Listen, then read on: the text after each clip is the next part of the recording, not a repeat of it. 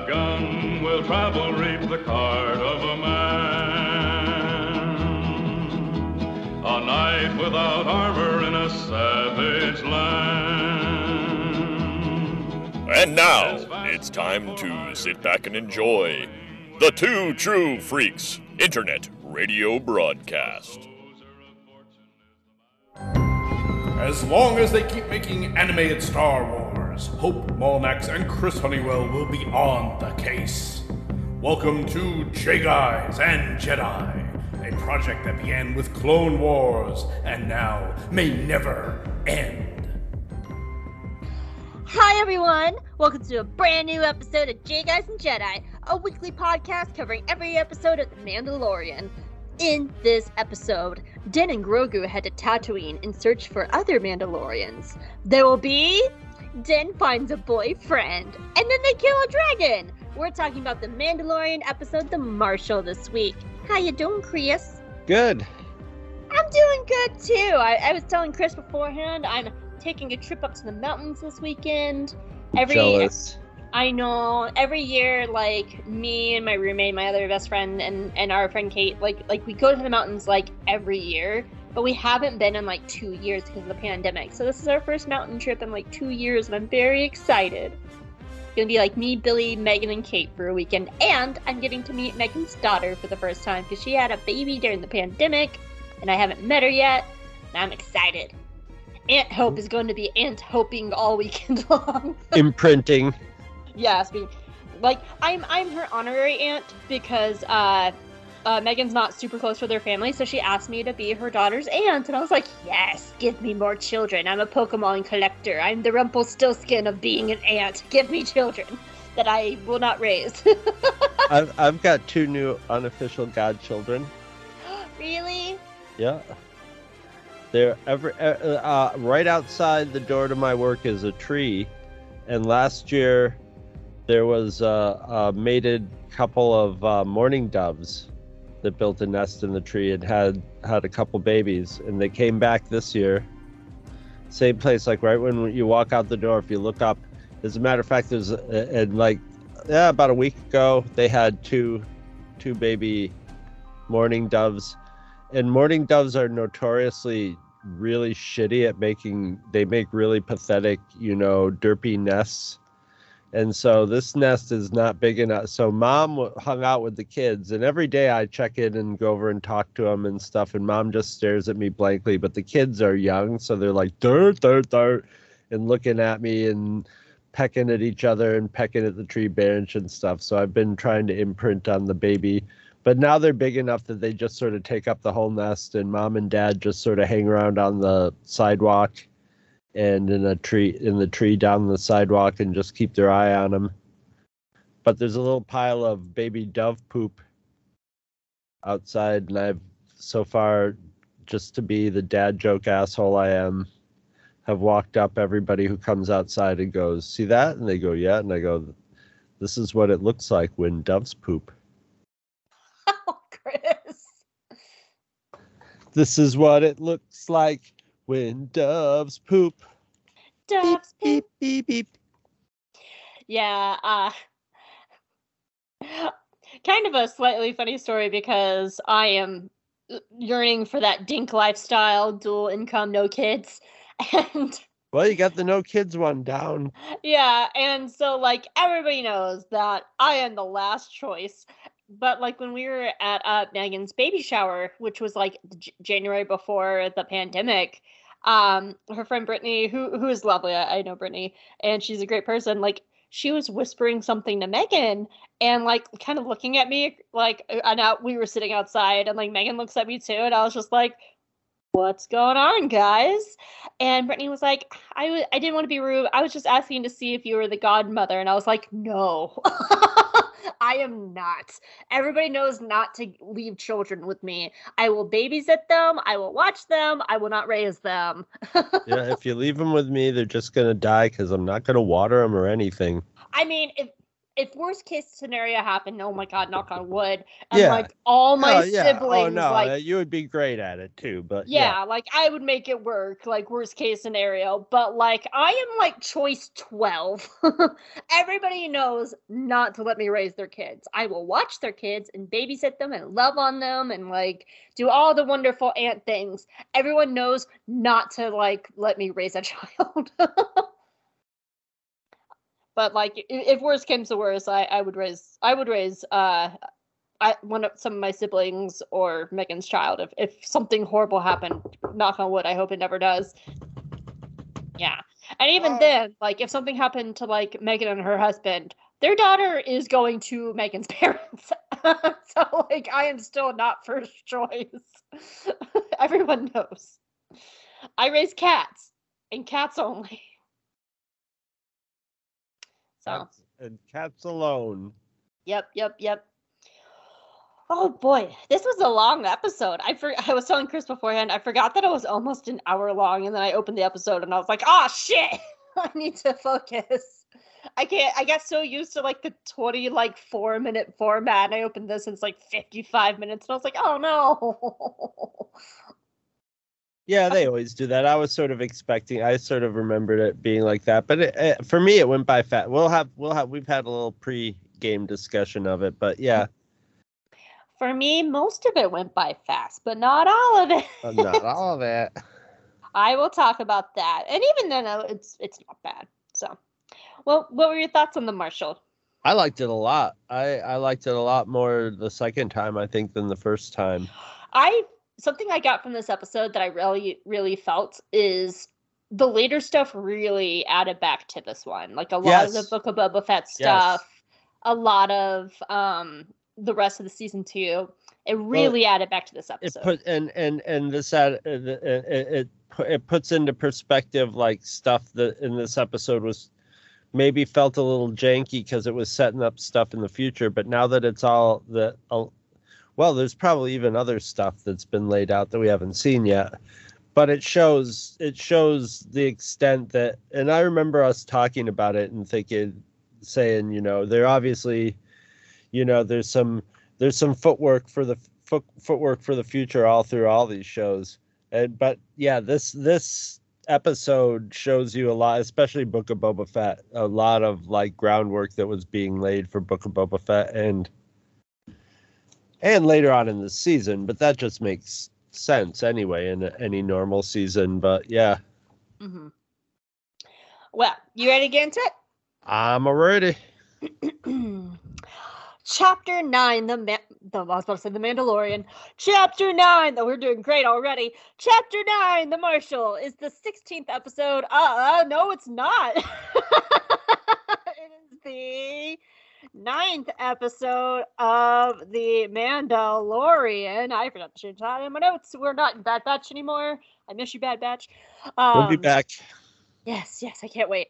Um, the Marshal is the ninth episode of The Mandalorian. It aired on October October 30th, 2020, and it was written and directed by Jon Favreau. A lot of extra information for you because this was a very big cast, and some of them do come back. Cobb Vanth is played by Timothy Olyphant. His other works include Fargo, Damages, and he's known really well for West uh, for West. I can't read for Deadwood, where he also plays a cowboy. I'm doing great tonight, guys. Uh, where was I? Temuera Morrison makes his on screen debut as Boba Fett. He voiced Boba in the re release of Empire Strikes Back as well as in Star Wars Visions. He played all the clones in the prequel movies and Kenobi, as well as Jango Fett in Attack of the Clones. Gor Koresh is played in Body by John Rosengrant and voiced by John Leguizamo. Rosengrant's other works include being the body actor for Freck and Kenobi, puppeting Grogu, and being the supervisor of special effects for Legacy Effects Studios. And John Leguizamo's other works include the Ice Age franchise, When They See Us, and he's Bruno in Encanto, who we don't talk about. See, I'm hip with the time. I'm a kid. And the I- Runaway from the Wind, um, M Night Shyamalan Ding Dong movie, and um, um, Land of the Dead, a George Romero zombie movie. He was Yeah, great. it- Uh, he's great. He's a great character actor. He's He one of my really favorite character actor. He was great in Spawn, the original Spawn movie. Usually He when I write the only these, thing about that movie that was good. usually when I like write these, I try to pick th- three, but it's John Leguizamo, and I was like, there are so many things I could yeah, pick for yeah, him. yeah. He's a bit. He keeps himself busy. Yeah, absolutely. So like, it, in the past. He had a TV show for like half a season. yeah, it, it was one of those. I was like, I will have to try and choose relevant, like big Yeah. stuff because John Leguizamo's in so much, and it's it was really I hard just, to pick. I his- just had to chime in and and say some of my favorites because like it's lucky it's only two of us because it would probably be a list, a whole list from a bunch of different people. Yeah, he's Mhm. great.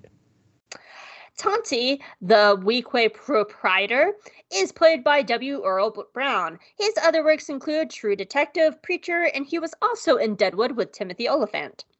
Joe, a member of Freetown who later befriends one of the mods in Book of Boba Fett, is played by Charisma Gideon. The Mandalorian was her first acting role, at, with Book of Boba Fett being her second major role. And finally, the two lead Tuscan Raiders are played by Miguel A. Lopez and Javier Jimenez, and uh, with with Jimenez, Jimenez, I can't read. Uh, with Javier Jimenez later later playing the Tuscan chieftain in Book of Boba Fett. Cobb Vanth's first appearance was in the book series The Aftermath trilogy, which which talks about how he came across Boba Fett's armor. Some of the events were slightly changed for this episode, but the gist of what happened are roughly the same. This was one of the biggest the, this is one of the first biggest instances of a minor book character stepping into live action. Vanth was followed by Black Krrsantan, a comic book character showing up in the book of Boba Fett. And finally, every episode of the series has been released using letterbox framing. This episode is unique in that it shifts to a full screen for the scenes involving the battle against the krayt dragon. As the krayt broke the surface of the sand coming out of its cave, the screen gradually widened to full screen and narrowed back down to letterbox framing as Din Djarin sped away with Boba Fett's armor.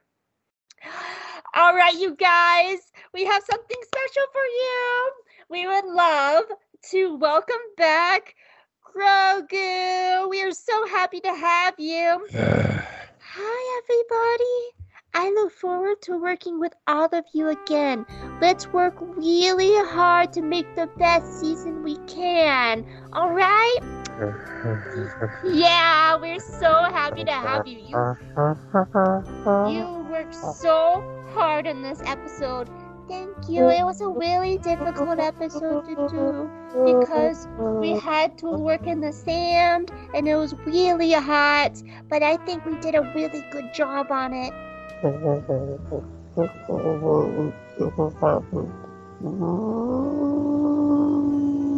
Hi, Yoda. How are you? Two, one. Ah, Peace with the Force. You better watch your back, old man. Yoda does not talk to Grogu. Yoda, Yoda has been in therapy. Good, because I'm gonna bring you more. Yoda's therapist said, Yoda, don't talk to Grogu. Just write poem about Yoda's feelings. Oh, so I live went free in your head. Yoda will read his poem now. When you meditate, I'll be there. When you sleep, I will be there. Hmm, Yoda must read his poem. Read your little poem. It will never help you escape me. Hi, everyone! I was just Ro- having a lovely private conversation with Yoda. He's so lovely. A poem by Yoda about Yoda's feelings. Oh, I would love to hear that. Yoda, you're being so, Chris, he's being so good today. Yeah, Yoda, come on, give us a poem about your feelings. Yes, read it. Read it. Gro- Grogu. No, no, Grogu. No, grow. No, goo. Go, Grogu. Hate you. To the swamp! Where Yoda stomp. A Jedi you are not. Just a little snot. Grogu.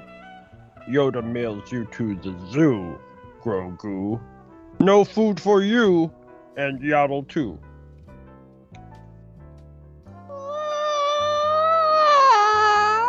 Yoda, he's been nothing but kind to all of us. How dare you? You made him cry. Therapist said would be healthy for Yoda. Makes Yoda feel better. It You- does. Go back to your trailer. You made him cry. Yoda feels better now. Therapy is working. Yoda's going to write more poems for Grogu.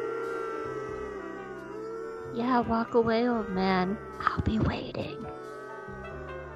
God, he's just getting worse. I, I, uh, Grogu's so nice. I don't know what sets him off all the time. You know, people get old, they get a little dotty. You know.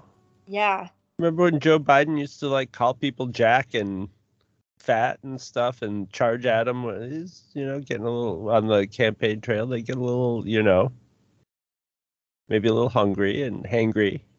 I don't know. Are you We saying that? Are you saying that we'd have better politics if we just give Joe Biden a Snickers? Maybe.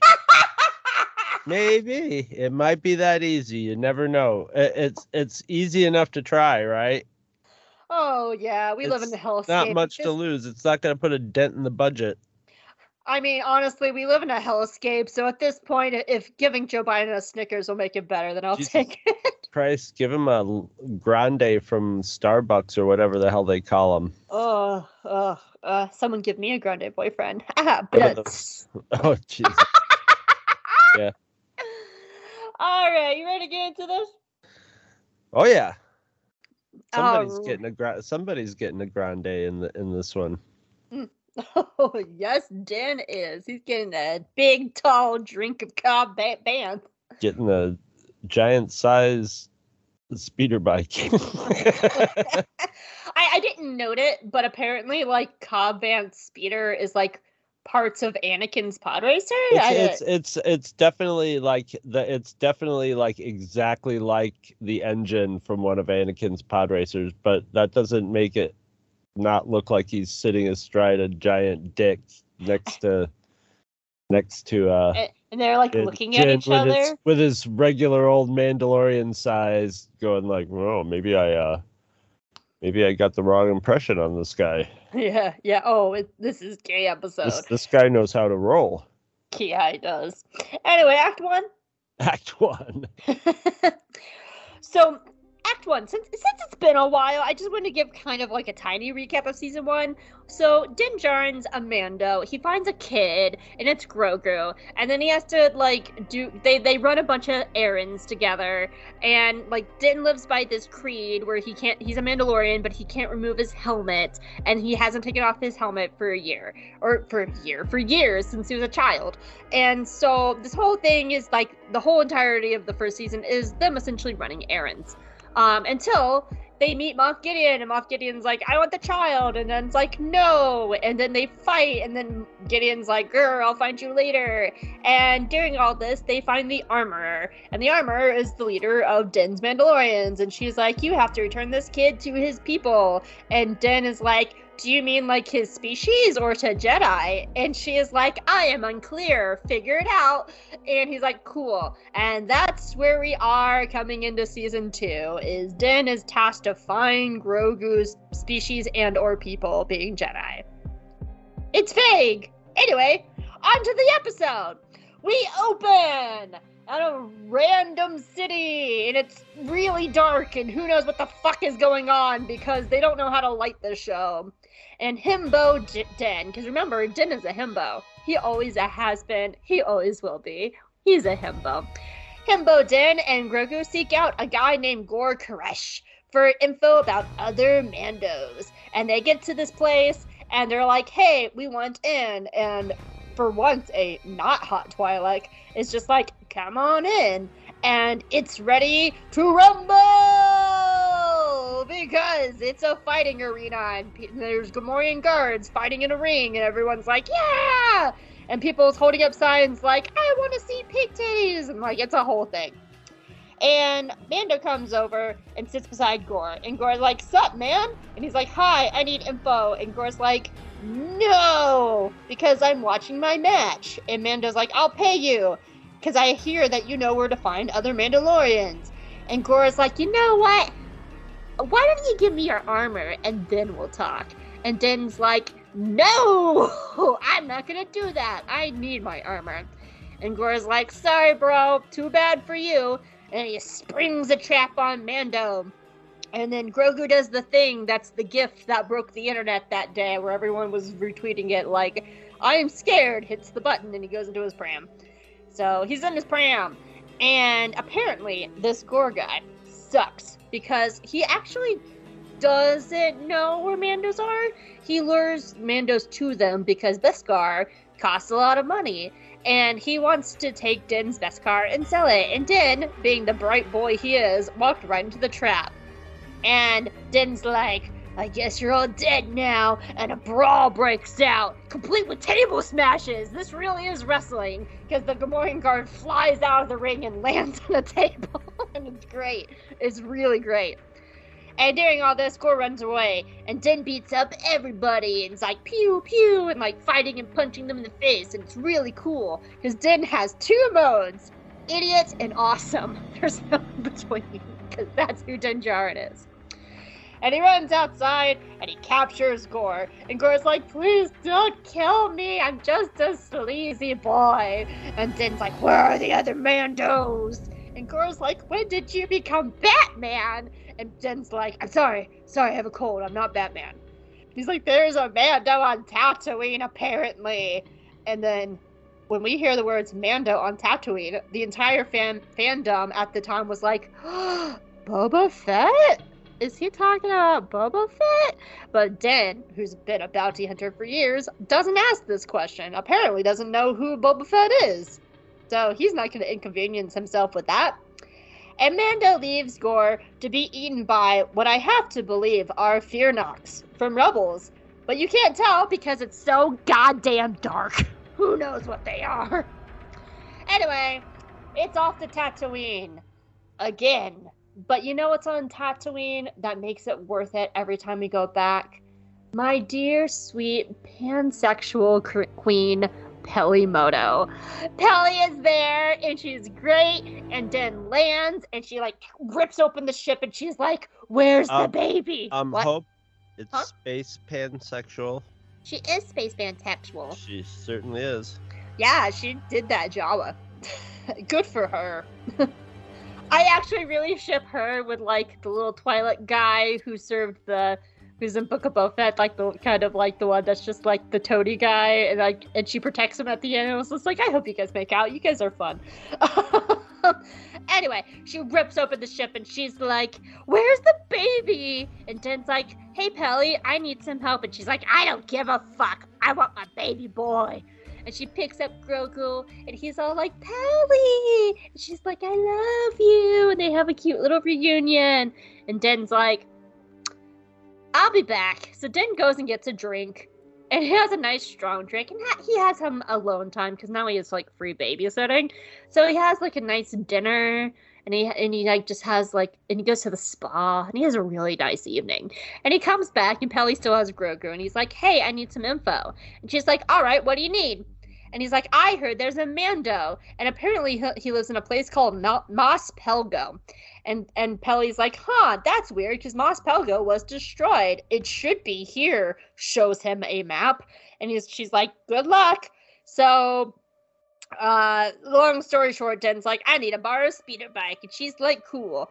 And he gra- borrows a speeder bike from Peli Mo- Moto, and they head out to look for Mos Pelgo. What did you think of Act One?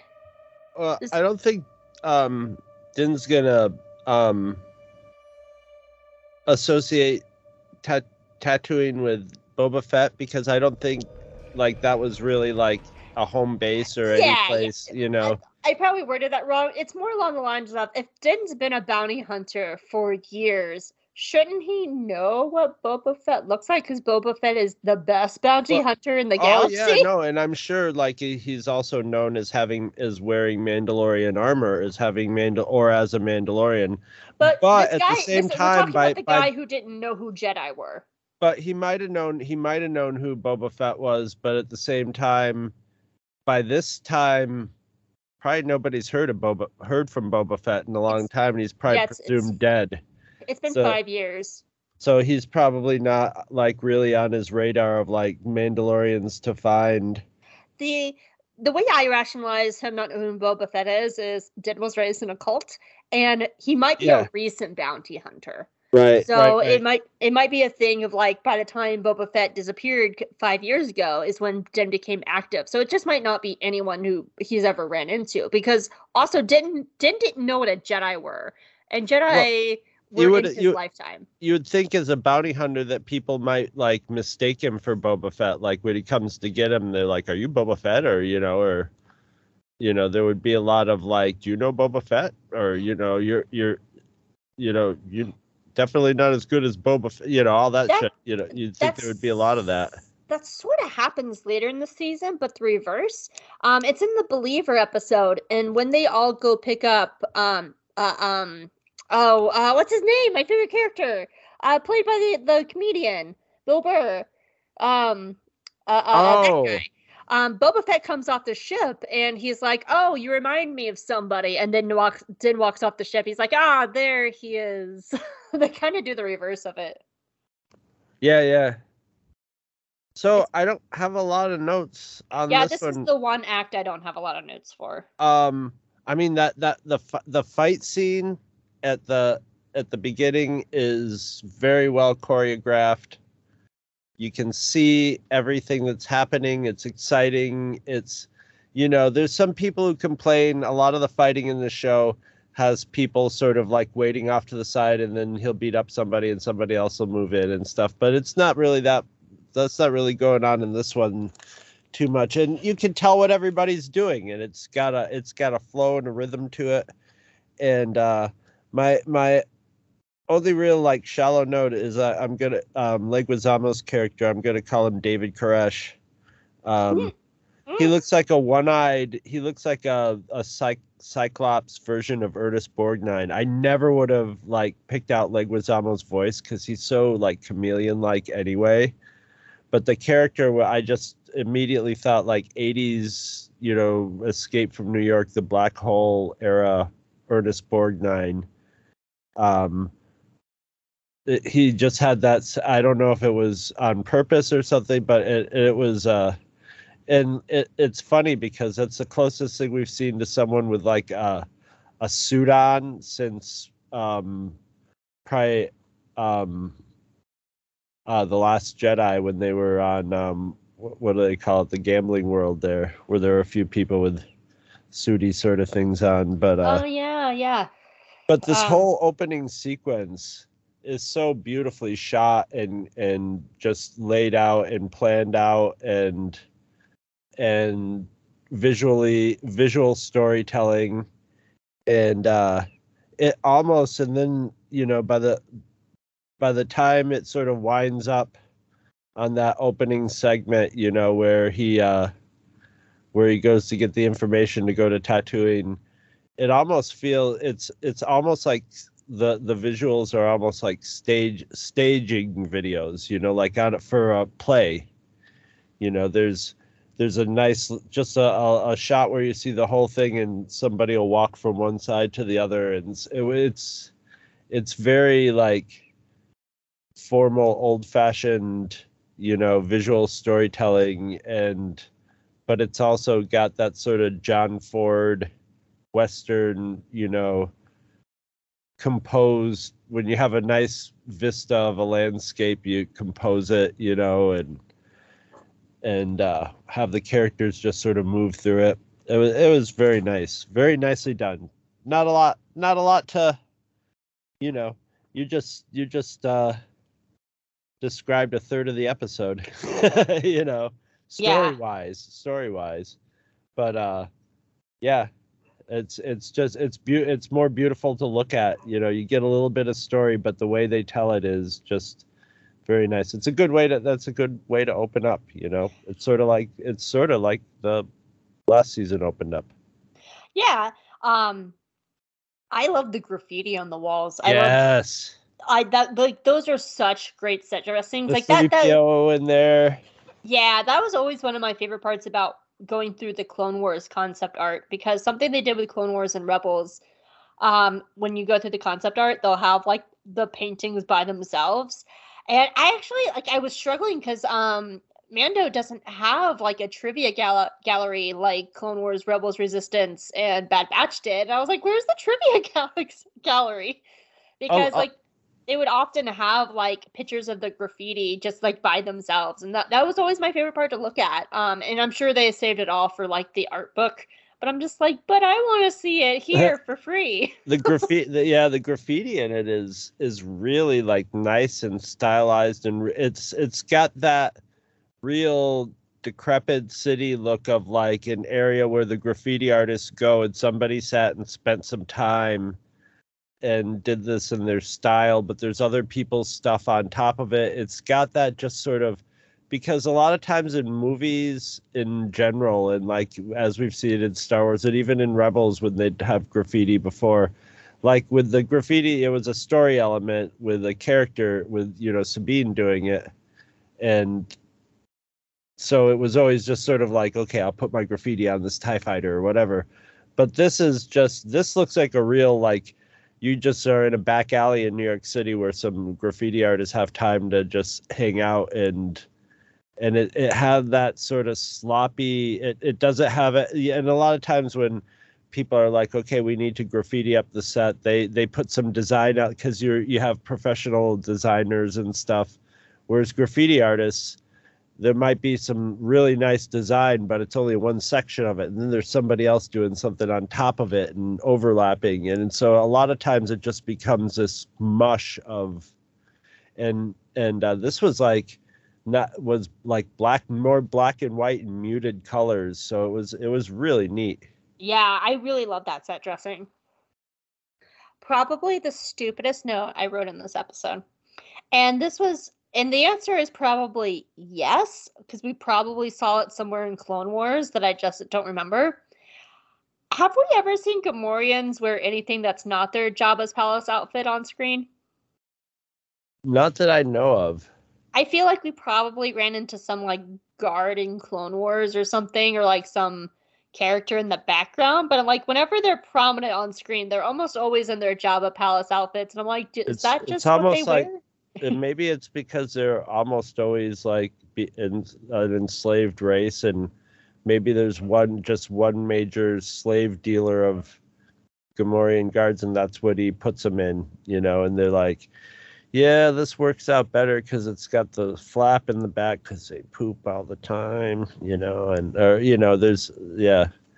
And uh i think i i i can't believe they haven't done you know like they've done with a lot of other aliens in Star Wars is is go through some of the you know the spectrum of what Gamorrean guards look like, you know, and have some that are like taller and you know maybe even shorter, fatter, you know, or whatever, you know. Instead, they're yeah, they're uh the only thing about the the, the only thing I'm going to say about the Gamorrean guards is they look better. Uh, the I think they're a combo of suits. If if they're a suit, the suit is a lot less rubbery looking and looks more like skin. They look like little fat kids, you know, with fat hairless legs. Gre- You know, they it looks like real, and they oh they've always looked like foam rubber creatures and always moved with sort of like you could tell there's a person under a foam rubber suit. Whereas these ones, I, I don't know if it was a good suit or if it was a combo of suit and Like body CGI paint, maybe. And some what Body paint, maybe. body paint. Maybe if they found some guys who were like built close enough to Gamorrean guard build, or maybe they tweaked it digitally or something. Whatever they did, they look more realistic in this than they ever have before. You know. I'm gonna look up the actor of the G- Gamorrean Guard right now. Yeah they could have dressed them similarly but just given a different flair to it to to you know reflect this guy's you know that they worked for this guy Who are you? They don't have an entry on Wikipedia. Oh, this guy's a big boy. His name is uh, one of them is uh, Barry Barry, Barry Hanley, And oh, he is he is a bodybuilder. So so maybe So they probably, maybe it was probably uh body paint to be honest. yeah maybe they body painted him, but The just then forced perspective them or digitally shrunk them down so they were more to the height of a Gamorrean guard, which made that you know if you if you put a bodybuilder into that size, it would look about right. Yeah. Yeah, okay. So I, I looked at both the actors, um, and they're they're both kind of big, muscly guys. So yeah, so I'm down for that.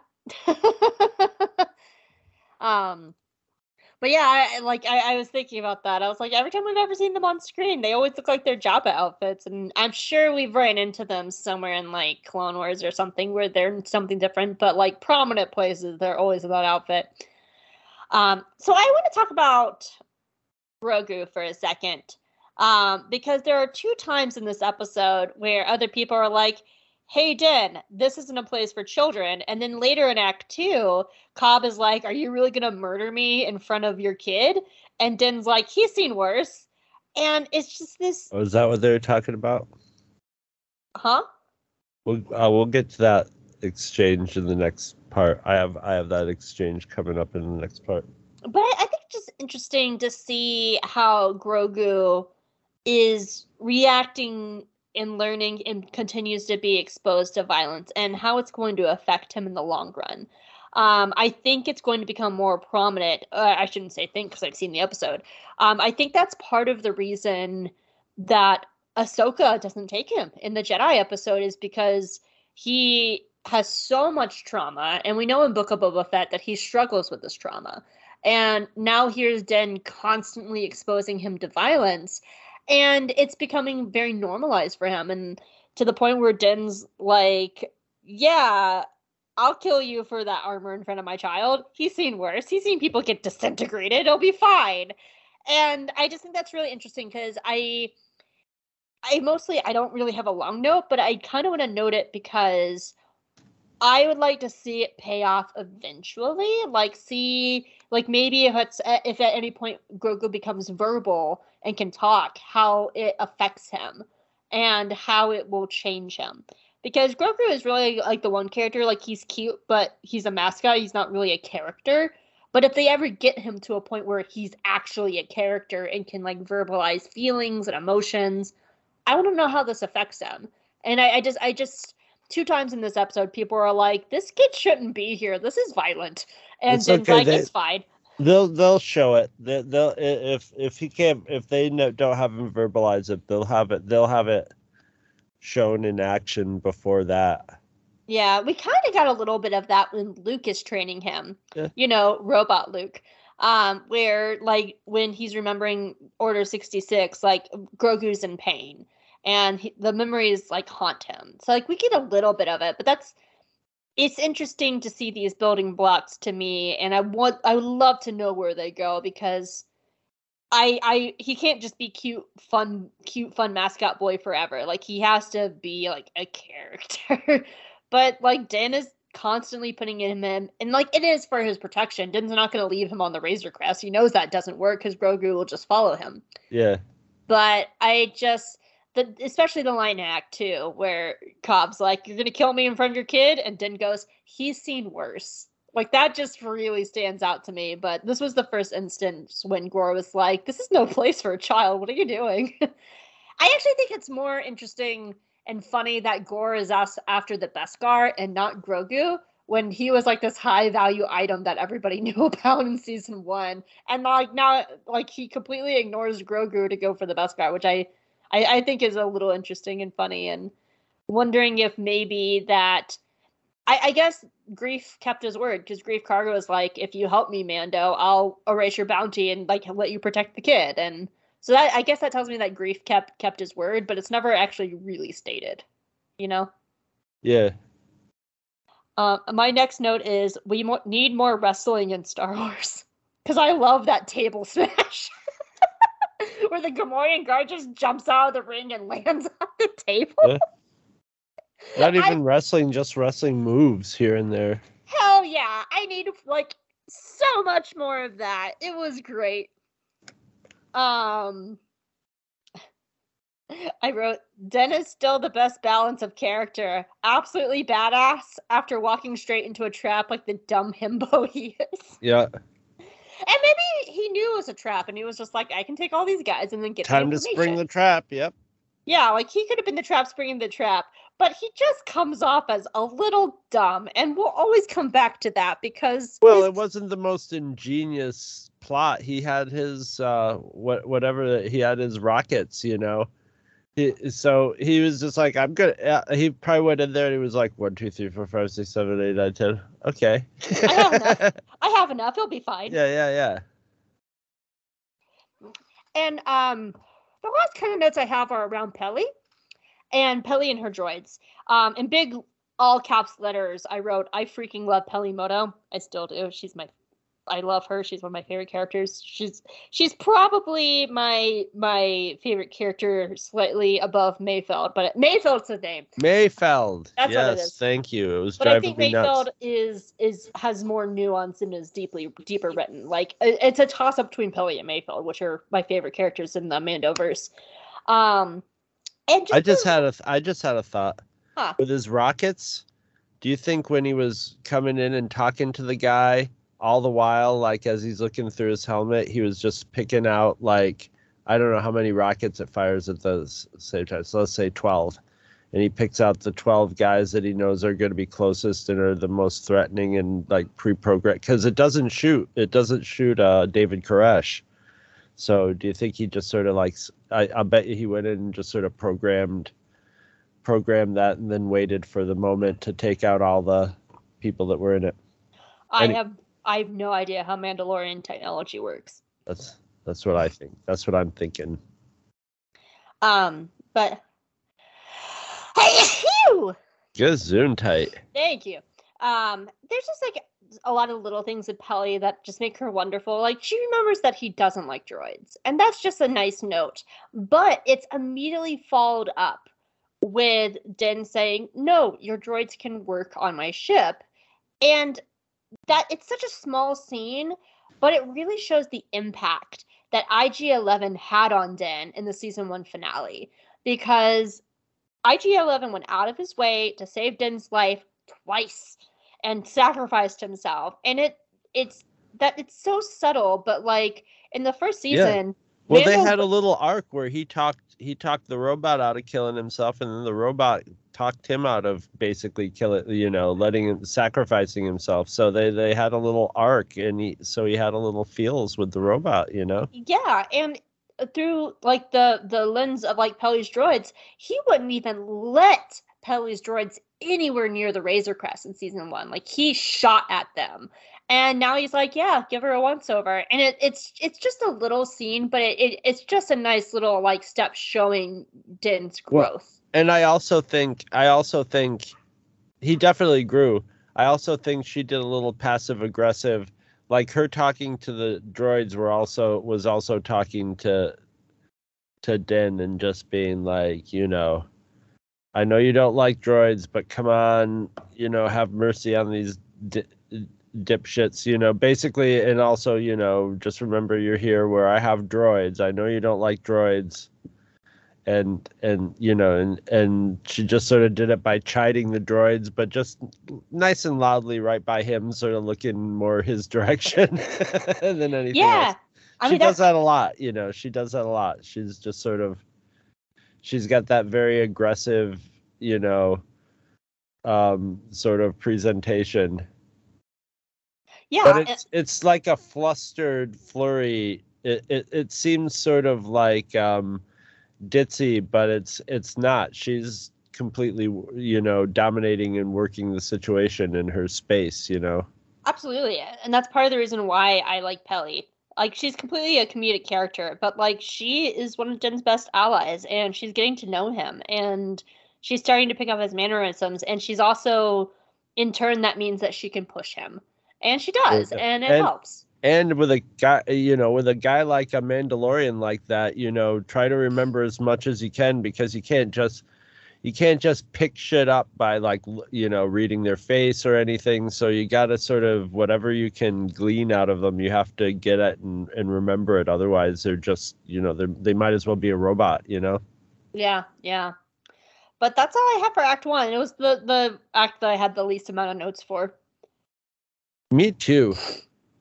All right. Well, are you ready for Act Two? I'm ready. Act Two. So Den and Grogu go zoom zooming across the desert for like eleven shots, and one of those shots, Den temporarily camps out with some Tuskens, and they have a nice time. There's nothing great. And so the next day, after more zooming shots across the desert, you know, nine more, um, Din finally pulls up into a settlement. And it's supposed to be Mos Pelgo, which is supposed to be destroyed, but there are people there, and they're living there. And he's like, huh, look at this. There's people. Hmm, why is it not on the map? So Dan rolls up into the cantina, and he meets Tanti, the owner. And he's like, hey, person, is there a Mando here? And probably my favorite joke, Tanti's like, well, what does he look like? And Din says he looks like me. The man wearing the helmet. And I kind of wish Tanti was just like, so do you have blue eyes? Like, what's going on? I don't know what you look like. There was a missed opportunity for a joke there that they could have done.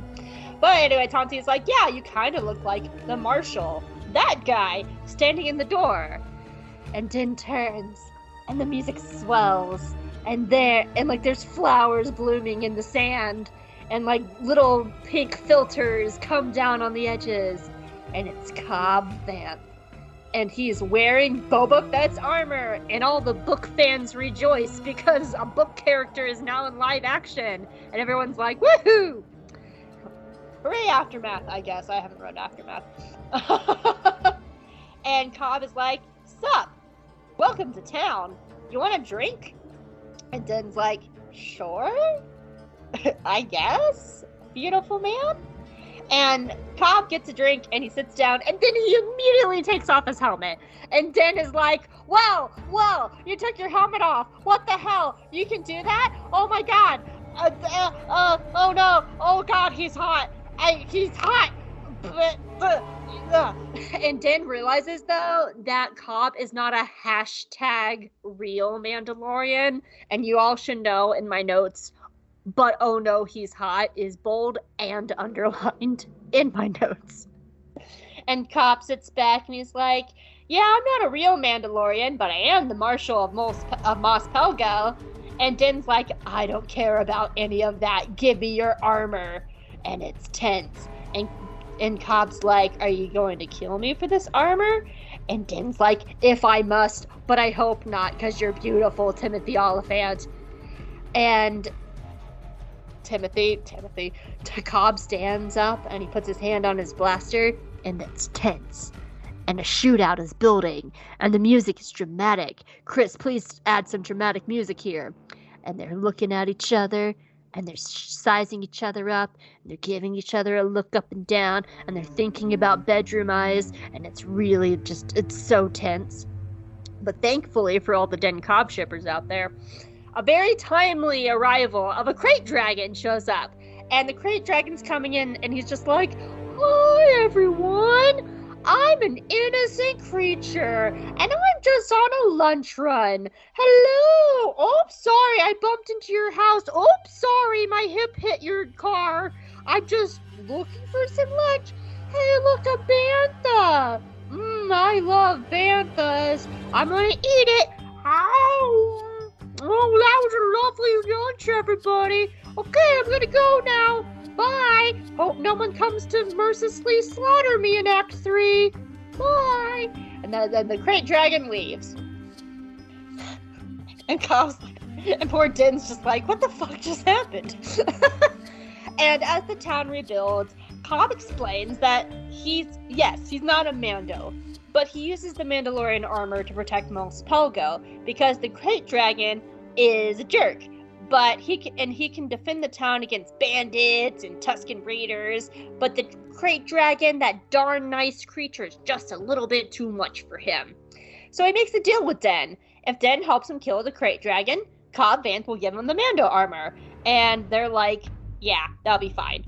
Den's like, "Yes, please, just take take armor off so I can see more of you." So they go to head out and they want to go find the Dragon's Den. And during this drive with 12 shots across the desert, Din get or Cobb gives his backstory. Because apparently the Empire pulled out of Tatooine and then bandits came, and Cobb was like, oh no! And the Weequay was like, oh no! And Cobb fled his town and ran into the desert, and he almost died in the desert like Darth Maul. And he was picked up by Jawas because the Jawas didn't come from all, they just left him in the dirt. And who got Maul's lightsaber? Did Obi Wan just leave the lightsaber in the desert? I'm just realizing this now.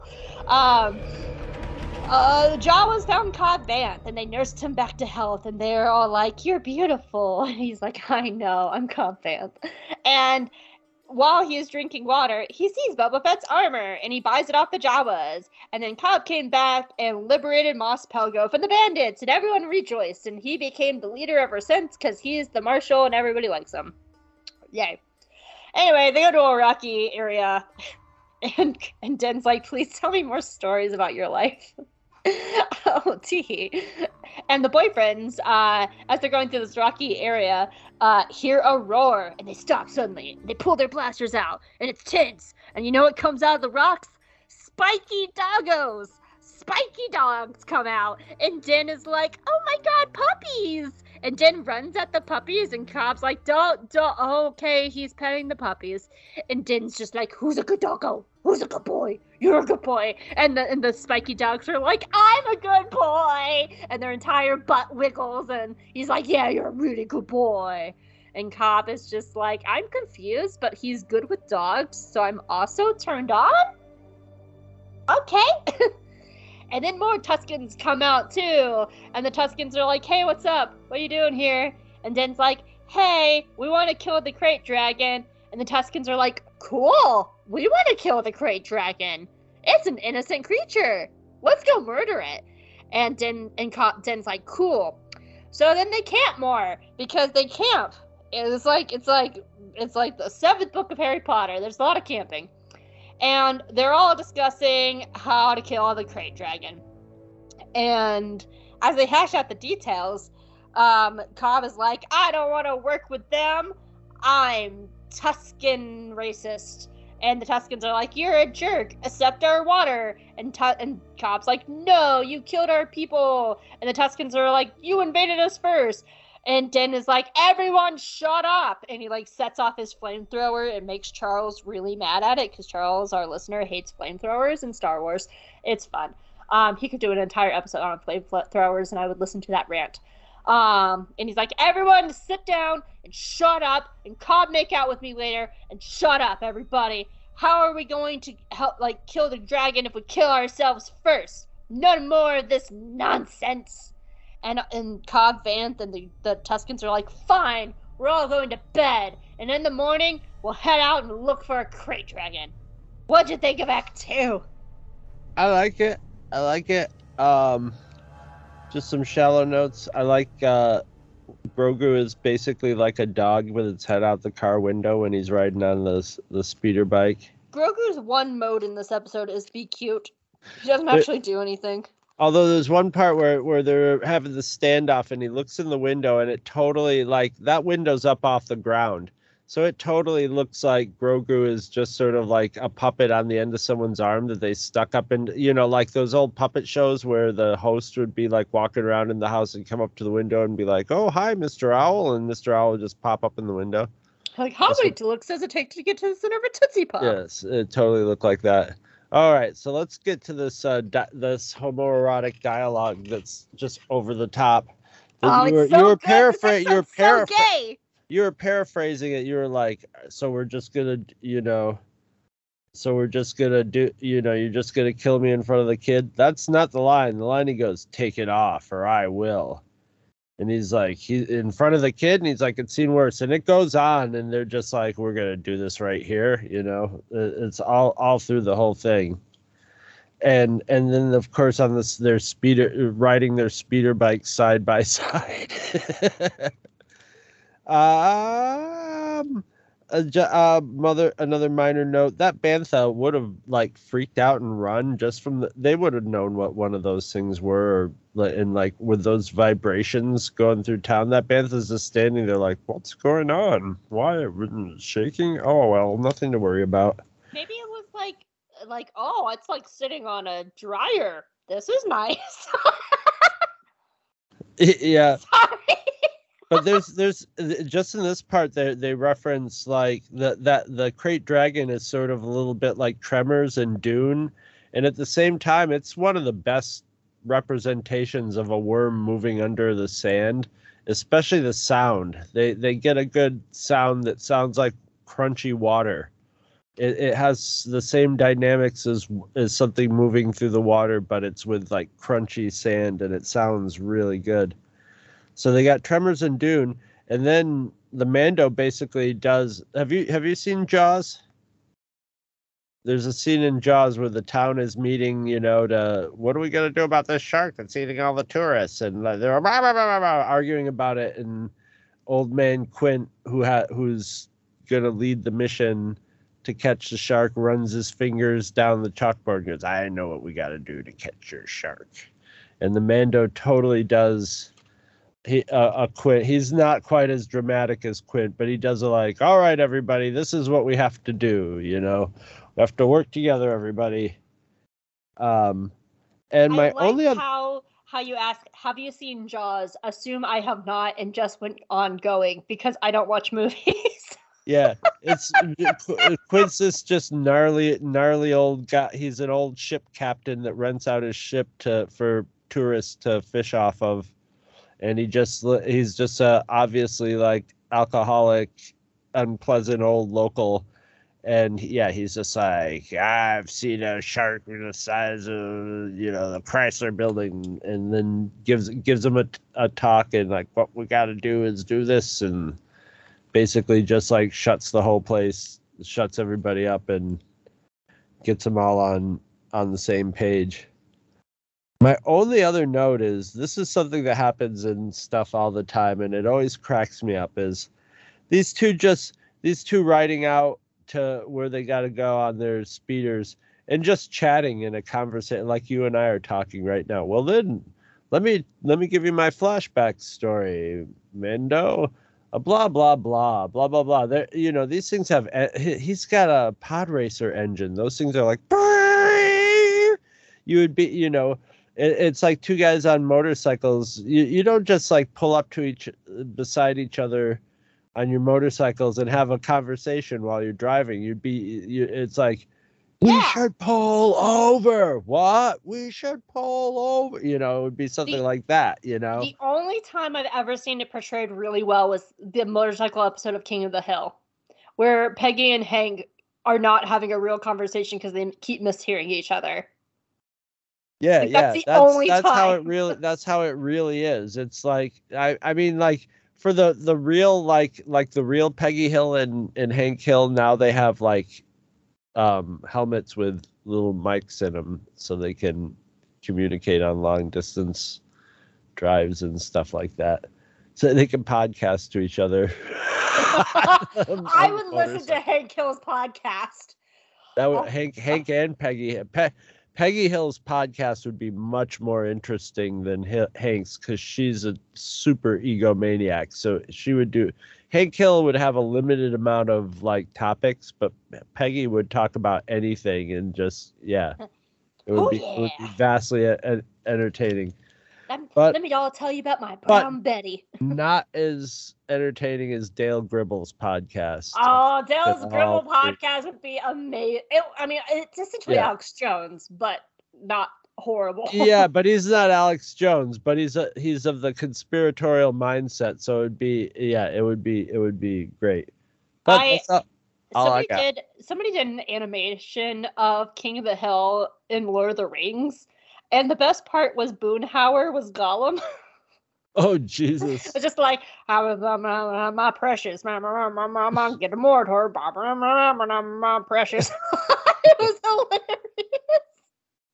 Uh, I would watch an entire King of the Hill special of them in Lord of the Rings because D- ding dang, tricky tricksy hobbits, Hob- hobbitses. I, if I remember correctly, Dell was Boromir, and he was like, "You can't get into Mordor." I miss King of the Hill all the time. Who is Bobby? Bobby was not in the short. It was about 30 seconds long, and they only had like a few of the scenes. Oh, Bobby should have been like Frodo. Come on. Hank was Or Frodo, but Samwise. Samwise. Oh, he'd make such a good. Dang it, Bobby, carry me up this mountain. Exactly. No, Hank was Frodo, and the scene they had was the ring falling towards him, and he was going, blah. yeah. I'll have to see if I can dig it up and find it Oh for you. God, so that would make Cotton Bilbo.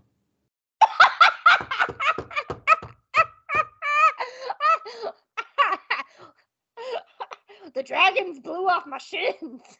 yeah. Oh my god, that'd be horrible. ah, anyway, ooh, Mando, Mando, Mando. Uh, did you have any other notes?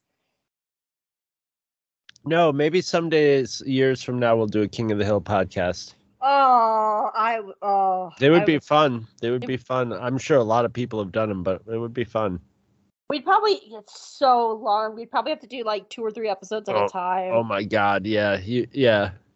Or we just pick and choo- just pick random episodes and have people recommend ones and stuff like that. Because yeah, it's like The Simpsons. You know, that would be.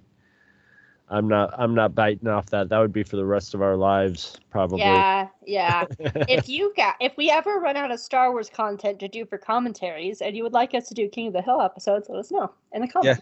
yeah. yeah Because I'd That's a, down that's that. a that's a safe promise to make. Yep, yep. Um, are there any, no? There are no Star Wars episodes of King of the Hill, is there? Not that I know of. No, no. You I'm sure we- there was maybe a joke here and there, but You know what we haven't done for commentaries, and one I would be totally on board with, and the other one I'm eh on. The Robot Chicken specials, oh yeah, I would do those. Yeah. and then the one I'm eh on is the Family Guy Star Wars. Oh. Well, there's only what like two or three of those too. So they're not- Yeah, yeah. I, I like the But Robot Chicken ones better. they they are technically.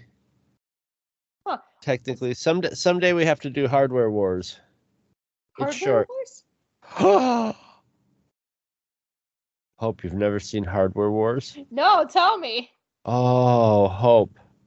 Oh, Hope. What a what a great thing. Hardware Wars was the first parody of Star Wars, and it was this this guy made it like it's it's a homemade effort, but it's really amazing, and it's I think maybe like eight minutes, seven or eight minutes long. It's really short, and it made it it made its way around. This is how I saw it the first time in my local library in the basement. Um, watching a bunch of horror movies on Halloween, but they had Hardware Wars. It made its way through the library system as a 16 millimeter film, and everybody was like, "This is a Star Wars parody," and it's all all the spaceships are like are, are like irons and you know and uh mixers and stuff like that. And uh obi-wan kenobi's named augie ben doggy. And uh the the the greatest gag in in the whole thing is Oh my god, it has a puppet. and introducing Chewchilla, the wookie monster, and they just have a brown cookie monster basically playing Chewbacca, and like so all the scenes he's just on the side like rah, rah, rah, rah. Oh, it's on YouTube. I'm looking at it now. and there's a special they they at when the Star Wars special edition came out, they went back and did a special edition of of uh of Hardware Wars. Yeah, Hardware Wars got hardcore referenced in The Last Jedi. That was one of my great. I'm like, did they re, remember when they get down in the laundry room and you see the, uh, the it looks like a star destroyer coming down, but it's just a big iron Oh yeah. iron a uniform. That's a total reference to Hardware Wars. That was Oh my I saw it and I'm like, did I just see a Hardware Wars reference? And then I went on the internet and it turned out that yes, I did. That that that was a definite Hardware Wars reference. Oh, that's awesome. So yeah, that, that there's some homework for you. There's eight minutes of homework for you. I, I looked it up. It's 13 minutes on YouTube. 13 minutes long. It's well worth it's well worth your time. It's it's really du- it's it's dumb. It's it's gloriously dumb and and done at a, a zero budget, you know, homemade effort, but it's it, it, he did a good job. He has some film skills, so it's not like you know total garbage. It's it's yeah, it's it's lasted. It's lasted the test of time, and it ended up after that. It ended up you'd see it on HBO in between movies a lot of times. He did a close encounter like close encounters of the nerd kind or something too at some point as a follow-up uh, anyway Did you have any other notes? i did not All right. So as for my notes, um, my my two minor ones. Um, the first one is I just really like Tanti. I know he's a minor character and he's like the Weequay guy, and he does a lot more in Book of Boba Fett. But I just think he's cool. I think he's a cool little character. Uh, he plays his role well. He's supposed to be like the bar owner and stuff like that. And he's it's a lot of total bar owner in a in a in a western movie and he does the classic thing of a lot of acting with his eyes a lot of sitting in the background and like looking from one character to another looking to, looking for an exit looking down beneath the bar he- it's just classic Yeah, and um we don't often get to see live action Weequays, and his costume and his makeup are fantastic. yeah Like he looks great. Um, so it, it's just a he's a minor character, but I like whenever Tonti shows up, I'm just like ah, like I, he's just like he's like a little glup shadow of mine. I'm just like ah, that guy, I love him. Um, like I said, not very deep, but I just I, whenever he shows up, I'm just like yeah, yeah. Um, I adore Cobb Vanth. He's such a good addition to the cast. Um, he's so great. Um, I, I have a lot more like Cobb Vanth notes, like actually diving into his character in Act Three. Um, but just here, like he has such a good impact. I he looks so silly wearing Boba's armor though. He looks like a kid in a Halloween costume. but that's okay that fits that that tracks Yeah, with it you know it does. When you Like see that's him not when a you see criticism. when you see him in it at first, you're like, I mean, it's obviously Boba Fett's armor, and then when they they slam it home when he takes the helmet off and you see the dent in the top of it, uh, but you're like, that's not Boba Fett in that that armor, especially after seeing Book of Boba Fett. yeah, it's just like, like- look at the skinny guy in the fat guy suit, but. It, like yeah he does not look at home in it and and you can tell and i'm sure they did that per- but he's very good at at wearing it while not looking at home and still looking fairly badass and it's still you oh know yeah. That's not a criticism. I, I think someone Yeah. described him as it's cold on Halloween, so someone's mom put their sweater under their costume. yeah it wasn't made like- for him Yeah, absolutely. And and that's what I, I I love about that scene because but yeah, it's I love Cobb Vanth. Like he's such a good addition and I'm glad he's been sticking around for a while. And I must say Brian from Pink Milk, been a guest on our show before. He was a guest on our Trace and Rafa episode. Um he's to blame for my for me falling in love with Den Cobb because I thought they were great and I was like, yeah, these are homoerotic but like to make them a ship and like his obsession over them has rubbed off on me and it gives my Mando Mara ship a big run for its money because this episode is very gay. It is so gay.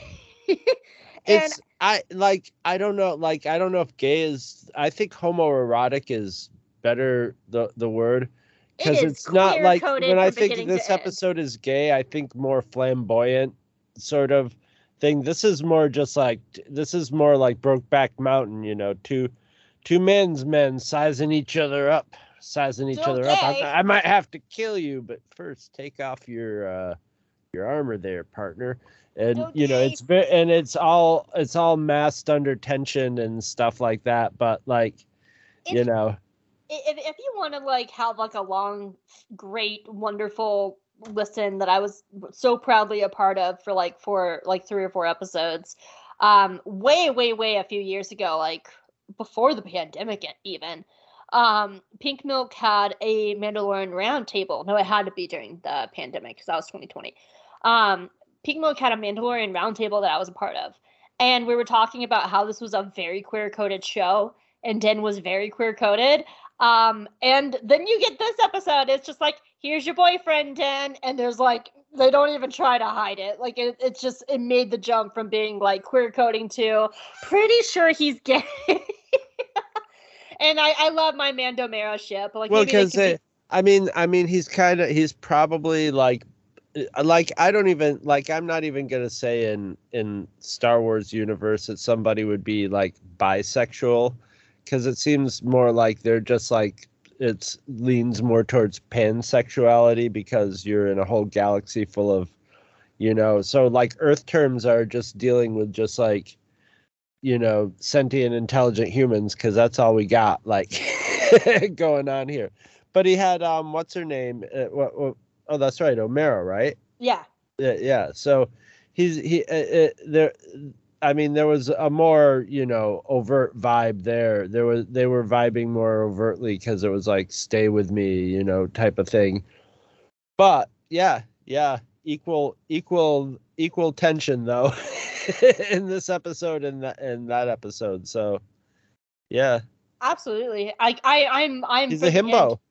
He is, he is. and I'm here for the end game of Cobb, Omera, Dan, Grogu, and um oh what's Omera's kid's name? Winter. Just like settling down together as a little family. And I'm like, yep, I'll take it. but I'll I'll have a lot more Cobb Vanth notes in Act Three. Um so I, I just want to touch back. This is kind of like a big thing around Cobb Vanth though, but it's more about like Cobb's appearance than the actual character. We talked a little bit about this in Bad Batch when it came up with Kanan or in the Siege of Mandalore in Clone Wars. But I think it's just good to touch on this point again. Um it's okay that they changed aftermath a little bit for the, this episode because it does not line up with aftermath. They there there's actually a scene in aftermath where Mos Pelgo, the people of Mos Pelgo, are raising a huttlet like a baby Hutt because they want to raise it to like fill the power void. And like it's not in the episode and and I think that's fine because um Star Wars Maybe explained he got ate by the krayt dragon. maybe. Um Maybe Star it was Wars, in the school with the other kids. I have a note about the school. I have a note about the school because that line always makes me laugh. Um but like Star Wars explained uh the wonderful Alex Damon. Um constantly describes Star Wars media as a funnel. And I think it's a very good way of looking at it. So like when you have the funnel, the the funnel itself is audience members. So the most people watch is the the movies and then probably the live action shows, then animation, and then probably books and comics and audio dramas. And it like funnels down and like that's your fandom. Probably funnel. with co- going comics, books, audio dramas in that Yeah. order. Yeah. Yeah. Um So books are pretty are next to the end. actually though I will say a lot of the book readers also read the comics. It's it's a I would say it's Yeah, probably yeah. about 60-40. And even then like a lot of like it's it's it's fairly even I would say. Um but that that's the Star Wars funnel. And so like the most people will see is going to be and we're talking about like general people, not like deep diving super fans like us. Um most people are going to see the live action. So this was probably a lot of people's first introduction to Cobb Vanth. And being a TV show, they can't have stuff like a random huttlet in an in the in the town because they would have to explain the huttlet, you know. Um, and they'd it's have to bad. animate the huttlet. Yeah, They'd right. have to pu- make it. They'd have to make it into a element of the story if you're gonna put something like that into a a show like exactly. this. And this is already like a 55 minute episode. Right, right. And so the point I'm making is it's not bad when minor things in Star Wars gets changed. Star Wars is essentially a mythology, and depending on who's telling the story, the POV is going to change, so the story is going to slightly change. And I'm okay with this. I'm okay when minor things get changed like this. Because to use the example of Kanan and Bad Batch, the story was essentially the same in Bad Batch as it was in Kanan the Last Padawan yes, details were different. The the Bad Batch were not in the comic because they didn't exist then. Um and like it was at nighttime bad batch happened to the day it was like it was uh, it was like very minor things but the gist of kanan's story was still there the things that i take blatant like like the things i take issue with when they change stuff is like changing like essential characters like they changed Kanan's skin color. There's no excuse for that. So that's where I get mad at stuff, but I'm not going to get mad with like minor things in canon that change. Like they changed the Siege of Mandalore from the Ahsoka novel because E.K. Johnston didn't know the events of the Siege of Mandalore. So when she Right. referenced them in the Siege in the Ahsoka novel, she did the best she could with the notes that Lucasfilm gave her, which were very few. She talked about that at DragonCon, how they essentially gave her no notes and were like, "These are the things you can't do," then telling her the things she could. And mm-hmm. so it's it's fine if like minor things. And I think here with Cobb, his story is relatively the same. There, yeah, some minor details have changed, but the beats are still there, and I think that's fine. It's mythology; it's going to change. You know how take a story like the Odyssey, or, or actually just take Greek gods in general. Greek gods, there's they have five different origin stories, and then they get to the Romans, and then they have four more origin stories. Like they change, and Star Wars kind of works in this fashion because it's a mythology and a fantasy. It's not fact. Oh, totally agree. You got to agree or you'll go insane. Yeah, yeah. I I had those days where I'm just like everything's not lighting up, and then I was like, you know what? It's it's not going to. Yeah, I, I'm yeah. more giving myself grief than anything else. Um, and the last thing I wanted to talk about was the Tuskens.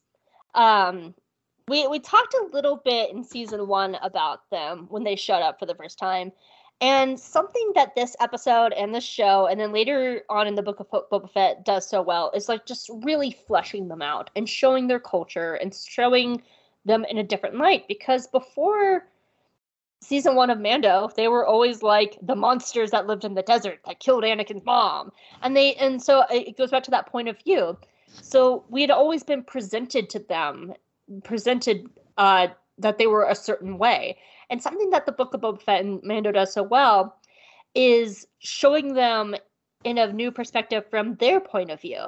They're the ones getting invaded by everybody else. They were the original settlers. They're not monsters. They have community, and they just want their land that is theirs. And I, I give a lot of crap to Mando, I know, but everything with the Tuskens is so good. It's so nuanced.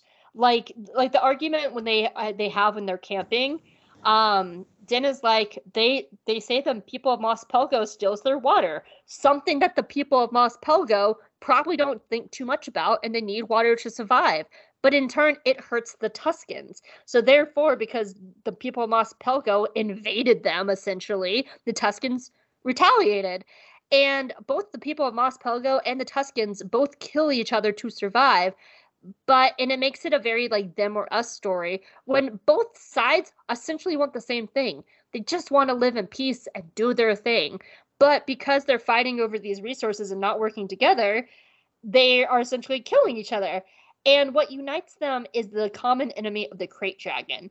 And pe- different people uniting to fight a common enemy is a very Star Wars story. And it's it's essentially what like the re- all the rebels coming together from different places is a very Star Wars story. And It's not the greatest PETA story ever, but you know, yeah, the greatest what story? PETA,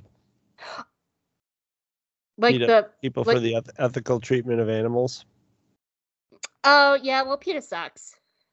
They're horrible people, so but I thought you said penis story. It's not the greatest It's- penis story. No, that's yeah, that's not the crate. Well, the krayt dragon is kind of penis-like. It is a penis story, and the yeah, it's the penis story of Din and Cobb. They gotta they gotta conquer the krayt dragon. Yes, they do. You wanna see my krayt dragon? Yes, they do. They might have to get right up inside it. So, but like uh, to to finish off with the Tuskens, like this is some like groundbreaking stuff that they're doing with the Tuskens. And as much as I'm not the biggest fan of Book of Boba Fett, the work they did with the with the Tuskens and this show and that one and these three three seasons of storytelling, minus killing them, which is bullshit. And we'll get to that with Book of Boba Fett because there was no fucking reason to kill the Tuskens other than man pain. Um, it's just a lot of really good stuff. And anytime the Tuskens are on screen in Mando or, or Book of Boba Fett, like it's just the best moments of the show. It, it's some of, and it's so fresh, and the storytelling is great.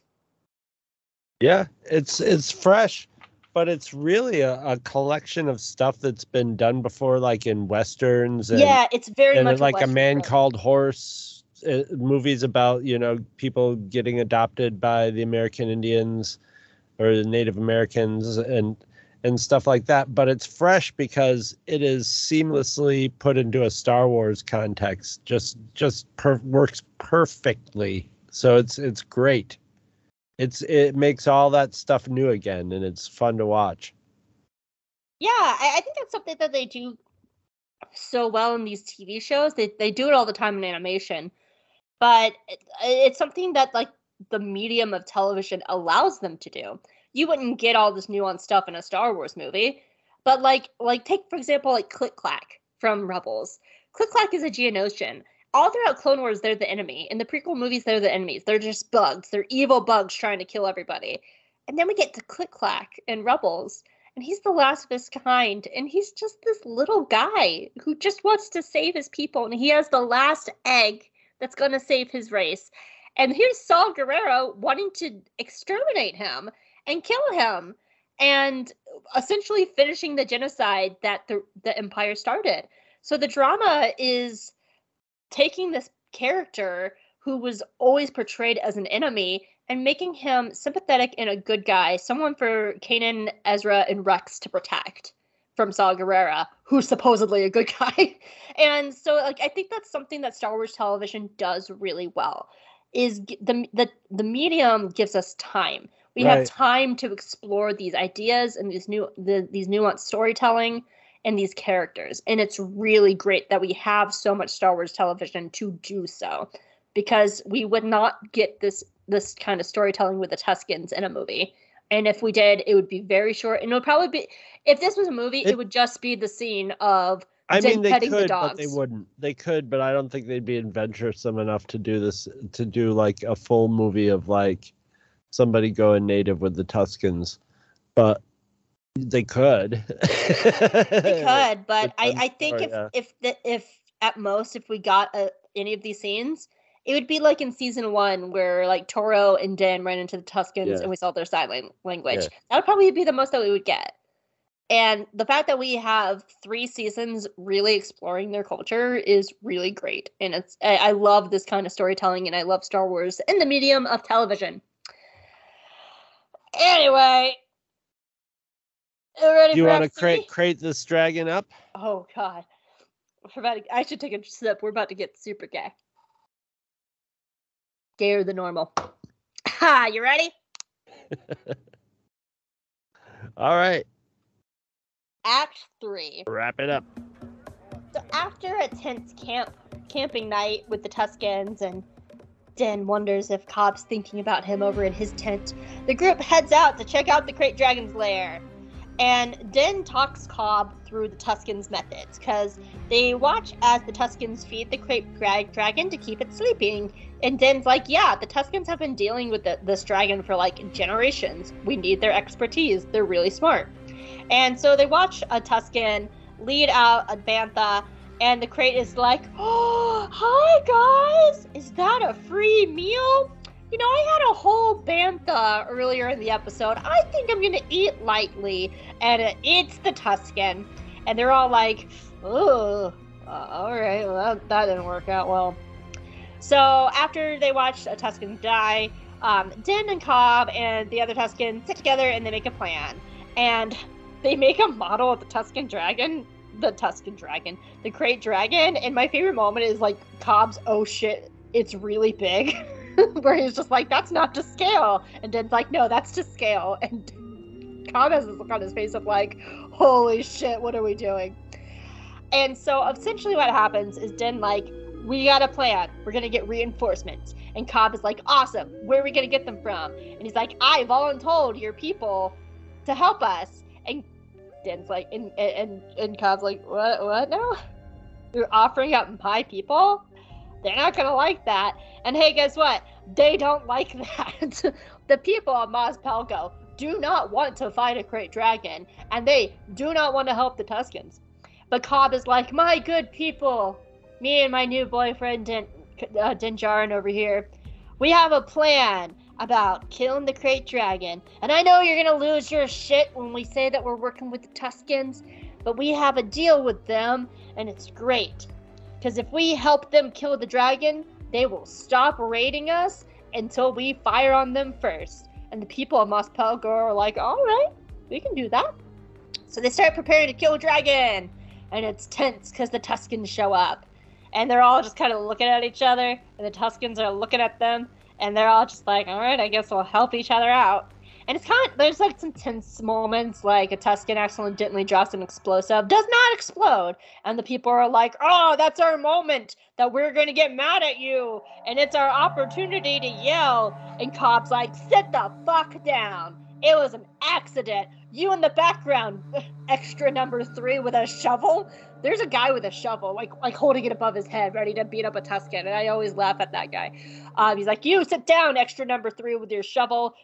we gotta work together and it's great and i'm gonna protect these tuskens and Din like oh my god you're so hot right now and all the people in Mos Pelgo and all the tuskens get on their bantha and they head out there's a lot of head out and we have like 12 more scenes of them just walking across the fucking desert a lot of walking across the desert in this one and they all get to the dragon's lair again and it's sleeping so because it's sleeping, they're going to be very quiet and sneaky and set up the attack. And so they dig some trenches to bury explosives because the plan is to hit the dragon dragon on its belly because that's where its soft spot is like a video game. And because that's the soft spot, they got to lure the dragon out. So they get everything set up and it's time to fight the dragon. And they call the dragon and it comes out and it's a shit show. It is massive and it is destroying people. It is spraying acid on people. And the whole time the dragon's like, Why did you wake me up? I'm an innocent creature. Ow! Why are you shooting me? I'm going to spray you. and the people are like, Ah! And the dragon's like, Oh! And so it's it's going not great. And the dragon's like, You suck. And then they suck even more because they set off the explosives. And the dragon's like, Ow! And it falls under the sand. And it looks like they won. But they didn't. Because it's all tense. And the dragon pops out of the mountain top And he's like, I'm gonna get you! he sprays more acid on them. And Din Cobb is just watching. They're like, yeah, this is not going very well. This has to be an us plan because this is not going great. But you know what, Din Cobb? A couple that slays krayt dragons together stay together, and they decide to go off and fight the thing. And they fly up like shiny boyfriends in the sun, and they're all like pew pew pew, and Den's like pew pew, and Cobb's like pew pew pew, and they're like big googly eyes, and the dragon's like, stop it! and so they fly away. I lost my spot. Where am I? There I am. And so they land, and the krayt dragon's coming back out for them. And Den turns to Cobb. He's like, I have a plan. He's like, okay, what's your plan? He's like, I need you to adopt my child and Cobb's like, I'm sorry, what? Adopt a child? I mean, this is moving kind of fast. I've just known you for a few days. I thought, I know we have a thing going on, but I don't know if I'm ready to adopt your child. And Cobb's like, and Din's like, shut up! And he smacks his, uh, uh, Cobb Vanth, uh, the thing that goes phew in the sky, rocket pack. And he flies off like an idiot because Din is dumb. Din's great plan is to get eaten by the dragon. Himbo Din Djarin's plan is to get eaten by the dragon. And he runs over to a bantha full of bombs. And I just want to make a side note a bantha full of bombs would be a great band name. And the krayt dragon's like, I'm mad! I'm gonna eat you! And Din's like, yeah, put me in your mouth. and Cobb's like, I will! I'm still in the air! Oh boy. and the krayt dragon's like, Here I come! Home. And he Oh boy. chomps down on Den and in uh, the bantha full of bombs. And Cobb is just like, Wow, I didn't know I was into four. Great. ah, guys, dude, if you don't know what vore is, do not Google it. Oh you- man, I thought it was a bantha full of bongs, man. Yeah, yeah. If you don't know what vore is, don't Google it unless you're like You're- if you you're want to research kinks. Yeah, it's it's a kink. You're better off. We are not here to kink shame people. It's not my kink, and if it's your kink, totally cool. Leave us a comment. Picture game. You can check out the Eat It and Beat It episode on Vore. Yeah, yeah, Chris's podcast. Go check it out. Um, anyway, so long story short, the the Krayt Dragon eats Din and the Bantha, and Din s- zooms out of its mouth, and he blows up the Krayt Dragon, and the Krayt Dragon is dead. And he's just like, "You guys suck," and he falls over. And Din pops out of the carcass like a slimy daisy, and he lands, and he looks over, and like, Din is not Den, Cobb Vanth is like sitting on the ground, just staring at him, and the wind's blowing through his hair, and they're just looking at each other, and it's it's it's homoerotic. It, it really is. They're just madly in love, making googly eyes at each other. And the day is won. They beat the dragon. And as the Tuskens are getting meat from the creature and they celebrate finding a pearl in the dragon, Cobb comes over and hands the Mando armor to Den. And Din is like, Awesome, you can strip for me any day. Cobb is like, What? And Din's like, What? Nothing! I don't want you to strip! Don't be my boyfriend! I don't like you anymore! I'm just gonna get on my bike now! Come on, Grogu! We gotta go back to Peli! You know Peli, our girlfriend? She's not my beard! I promise you she's not my beard! Anyway, we'll see you in Book of Boba Fett, Cobb Vanth, you're beautiful! Go look at me! Bye! And Din drives away like, ah! And Grogu looks at Den like, Dad, that was so geeky. You're such a nerd. He's like, shut up, son! That's gonna be your future father! Ah! And as Din drives off into the sunset, the shot pans over, and there is the man, the legend, the mystery himself, Boba Fett. And Boba Fett watches him drive by, and he turns to the camera, and he puts on his sunglasses, and he goes, I'm back, bitches! And the credits roll! Ah! Can I say my first note? It's so minor.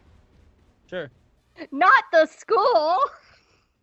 Think of the children. Think of the children! I. That. That. It, You could a- tell he was. You could tell he was like a little disingenuous about that one, but he's just like, I just gotta like, I gotta stick this one, stick the ending on this one, It's such a cliche. and he might even attack the, the school. school. It's so cliche, and it makes me laugh Yeah. every time because their immediate reaction is, "Not the babies." Yeah, It's it's it just every time. It's just like not the skull. not the not the huttlet. No, the one. There are no children in this town. Who's the kid? The huttlet. anyway, what are your what are your notes, Chris? Um, there's a second Jaws reference. This one's a visual one, and it's when uh, Cobb sees the the um, krayt dragon burst out, and they do that that push zoom on him, where where his face stays in the same place, and it's it's a common thing. They they used it to great effect in in Jaws when the police chief sees a shark in the water, where you know the the size of the head stays the same, but they're they're pushing they're they're they're pushing the camera in but at the same time they're zooming out at the same rate. So the background goes all weird focus and the edges of the head will be a little weird but the person sitting it makes that feeling of someone sort of being like wrapped up into themselves sucked up into themselves and they they use that. So that was a neat that was when i was like oh yeah they're definitely uh referencing jaws for this one and it is like jaws. They have to the sheriff has to go out and capture with with a with a couple people he recruits experts he recruits to go hunt down the shark that's picking off the tourists. Um the rocket flying in this is very nice. Very nice. Very nice I always think it's silly right when they take off because right when they take off, their little legs kick. But once they're in the sky, they're cool as hell. And they when they're flying around the krayt dragon and the expl- the exploding dirt and stuff, it looks very Yeah, realistic. It's really cool, except for like the two seconds they take off and they kick their little feet. And it always makes me laugh.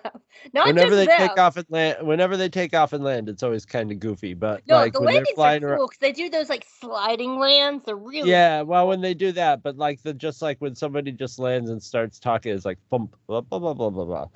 But um, very very nice. Um, my only uh, um, boy, they really like copied the whole Jawa episode to the point of where there's even a, a pearl suka at the end of it, where they're just like, "We got the pearl," you know. It was the same as suka, you know. Oh, Ah. very similar sort of sort of thing. It's just it's it's really funny that they just repeated the the um taunt a uh, a creature uh, a creature that's just doing its thing out of its hole and then murder it, but it works. I have a I Um, have a thing about that. At the, at the end of it, where's all the dead bodies? This thing was just like killing off sand people and pretty much only sand people. Oh, one um, of my notes is wow, they sure like sitting in Tuskens to be used as cannon fodder, don't they? Yeah, yeah, for sure. Now, some of Yeah. the townspeople do get hit with the acid and they all just kind of disintegrate. So I don't think there's a lot of bodies, to be honest. That's what. Uh, yeah, there there should have been body shaped smears on the grass. Something, something. It was weird. It was weird. And also to be to be fair, Tuskens don't have faces, so like all those people could be actor in this in the town could be actors that they could use again. Whereas a Tusken, you know, if a Tusken gets killed, it's like, oh, geez, we can't use that guy again. You know, they could they could totally use the actor or what you know you know you know what I mean. They're they're just they're they're sort of Because they're in Um, costume, they can just yeah yeah the yeah they, they they yeah and and they only have so many that town looks like it holds a whole 30 people at best. It's more like an encampment seems like. Um but the only other note i have is there's sort of effectively a sand sand people theme in this there's a just a nice scene of the and i'm just it's got and i'm like I hope this gets adopted, and you. I'm gonna have to pay attention more of it for it in uh, Book of Boba Fett. You like a but the- musical theme? Yeah, and it's Okay. got little a little bit of elements of like Native American music and a little bit like Arabic sound to it. And, and it's uh, you know like something you would hear in like the Sahara or something. It's it's it's it's interesting, but it's it's a it's a nice nice theme. It sort of it, it works, and I'm just like, oh, good. Let's have a Sand People theme that isn't just like dunk dunk dunk dunk, you know. So yeah, that's all I got for part three. Um, so I've already killed two of my little notes. My third little note is Din Djarin, everybody. He gets eaten by a dragon. Why not? Because of course he does. I love that that's his grand plan of like, I got a plan. Okay, I'm gonna go get eaten by the dragon. What? Adopt my child. Bye. so dumb. I, I think it was a little quick for him to be like, okay, take care of the kid if I don't come back, you know, sort of thing. he, he just like- does say that. He's like, I'm sorry, I couldn't explain the plan to you. And Cobb is like, that's fine. Like he, they, they address it. They address it. but, yeah, like, no, no. I mean, I think I don't know if Jin would be so quick just to get the armor that he would risk the kid who is sort of his main thing now, you know. But I guess guess he really thinks highly of Cobb Vanth. That's that's about it. Trust him I with might, his kid. I might as well go ahead and do my, that note. Um, so I'm going to talk about Cobb Vanth's impact. Oh shit, there it is. Yeah. yeah. Um, and and I'm going to be talking seriously, not gay. but like, I think Cobb is definitely the first step into the big theme of this season because we get Cobb here, and later we meet Bo-Katan and her Mandos. And a big theme of this season is Den realizing that being a Mandalorian isn't just a creed. It is about the person under the armor that dictates what kind of Mando you are. And I I could see a scenario where after all this, if it wasn't the deal, because Cobb Vanth is a man of his word and he's honoring the deal, if Cobb didn't want to give back the armor, I could see at the end of this episode, like Den being like, "No, you earned it. Like that's what Mandos do. We earn our armor," and that's a big exploration. I think he'd this- rather do that than kill him. yeah, at that- absolutely At that point. because like all the things that happened to Den this season are really testing him as a person and everybody who enters the season puts him on this path of him really trying to figure out who he is. And it even gets to the point in the Believer episode where Den has to take off his helmet because it's necessary and it's something he has to do. And it, it's carried on into the book of Boba Fett too, this theme of like what makes a Mando. Because crap on Boba Fett all you like, but the theme of Boba and the theme of the Mando is Din and Boba are two sides of the exact same Mando coin. And essentially, it's them trying to figure out what kind of Mandos they're going to be and what kind of people they're going to be. And they're analyzing who they are, and they are narrative foils. That's why I think Boba is such a good character in this show and compared to Den, because they are narrative foils. And it's a really cool character journey that Cobb is the first step of this. Because a big part of this is also learning how to break away from institutions that we were raised in. As Din is getting around other Mandalorians, like Cobb Vanth's not a Mandalorian, but he embodies the spirit of one. Um, Bo Katan is uh, Bo, Boba Katan and her people are different kind of Mandalorians that Din has never exposed to, and then he meets Boba Fett, who's an entirely different kind of Mando that he's never met run into. So a lot of it is challenging who he is in this institution that he was raised in. He's only known one way to be a Mando, and now he's running into all these other people who are telling him there's more than one way to be a Mando. And it's I like that impact that Cobb has on Din is D- Cobb very much embodies what it means to be a Mandalorian, and it does affect him. Like Grogu is is Din's world, and he reaches this point where if Din dies, he 100% trusts Cobb with his child, which says so much about the impact that Cobb left on Den if he died. Um, He's only going on a very little bit of information though, so he's just it's there's some feelings involved in there. Yeah, very much so.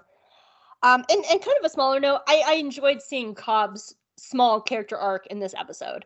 Um, it's very beautiful to see because he starts this episode like, no, Tuskens are monsters. I'm not helping them. But then there's like little things. Like during the camp scene, he refused to take their drink. And when they're fighting the dragon at the end, he takes their drink. And he stands up for the Tuskens and he doesn't let the people of Mos go bully them. And it's it's a small character arc and it's it's pretty cliche. It's a it's nothing new, but it's nice. I, it's it's a nice little character journey for him, and I think it really solidifies him as the good man he is because he he watches Din. He watches Din interact with them, and he learns about them, and it's cliche, but it's it's well done. I, I like I like watching Cobb's little character arc in this episode. Yeah, yeah, it's classic. Yeah, Okay, I have a tiny gripe, and I, I kind of uh. have been joking around it.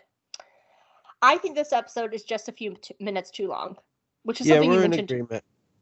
Um, and I Sorry, know it's this. I know it's the season premiere, and it's supposed to be this like spectacular season premiere, but there is a lot of walking. There's a lot of flying ships. We have like when he lands on Tatooine, it's like four shots of him landing and flying through Tatooine. There's a lot of driving. Like when they first leave Mos Pelgo, there's like two scenes of them driving. D- uh, Cobb gives his backstory, and then like three more scenes of them driving, and then there's a lot of sitting around, and there's camping, and there's so much riding banthas. There's so much riding banthas in the desert every time they have to go somewhere, they give us at least four different shots of them riding banthas. This is not Lord of the Rings. we don't need to see them walking through the countryside 12 times. Um, and then there's like driving, like there's so much driving, and they're fighting krayt dragons.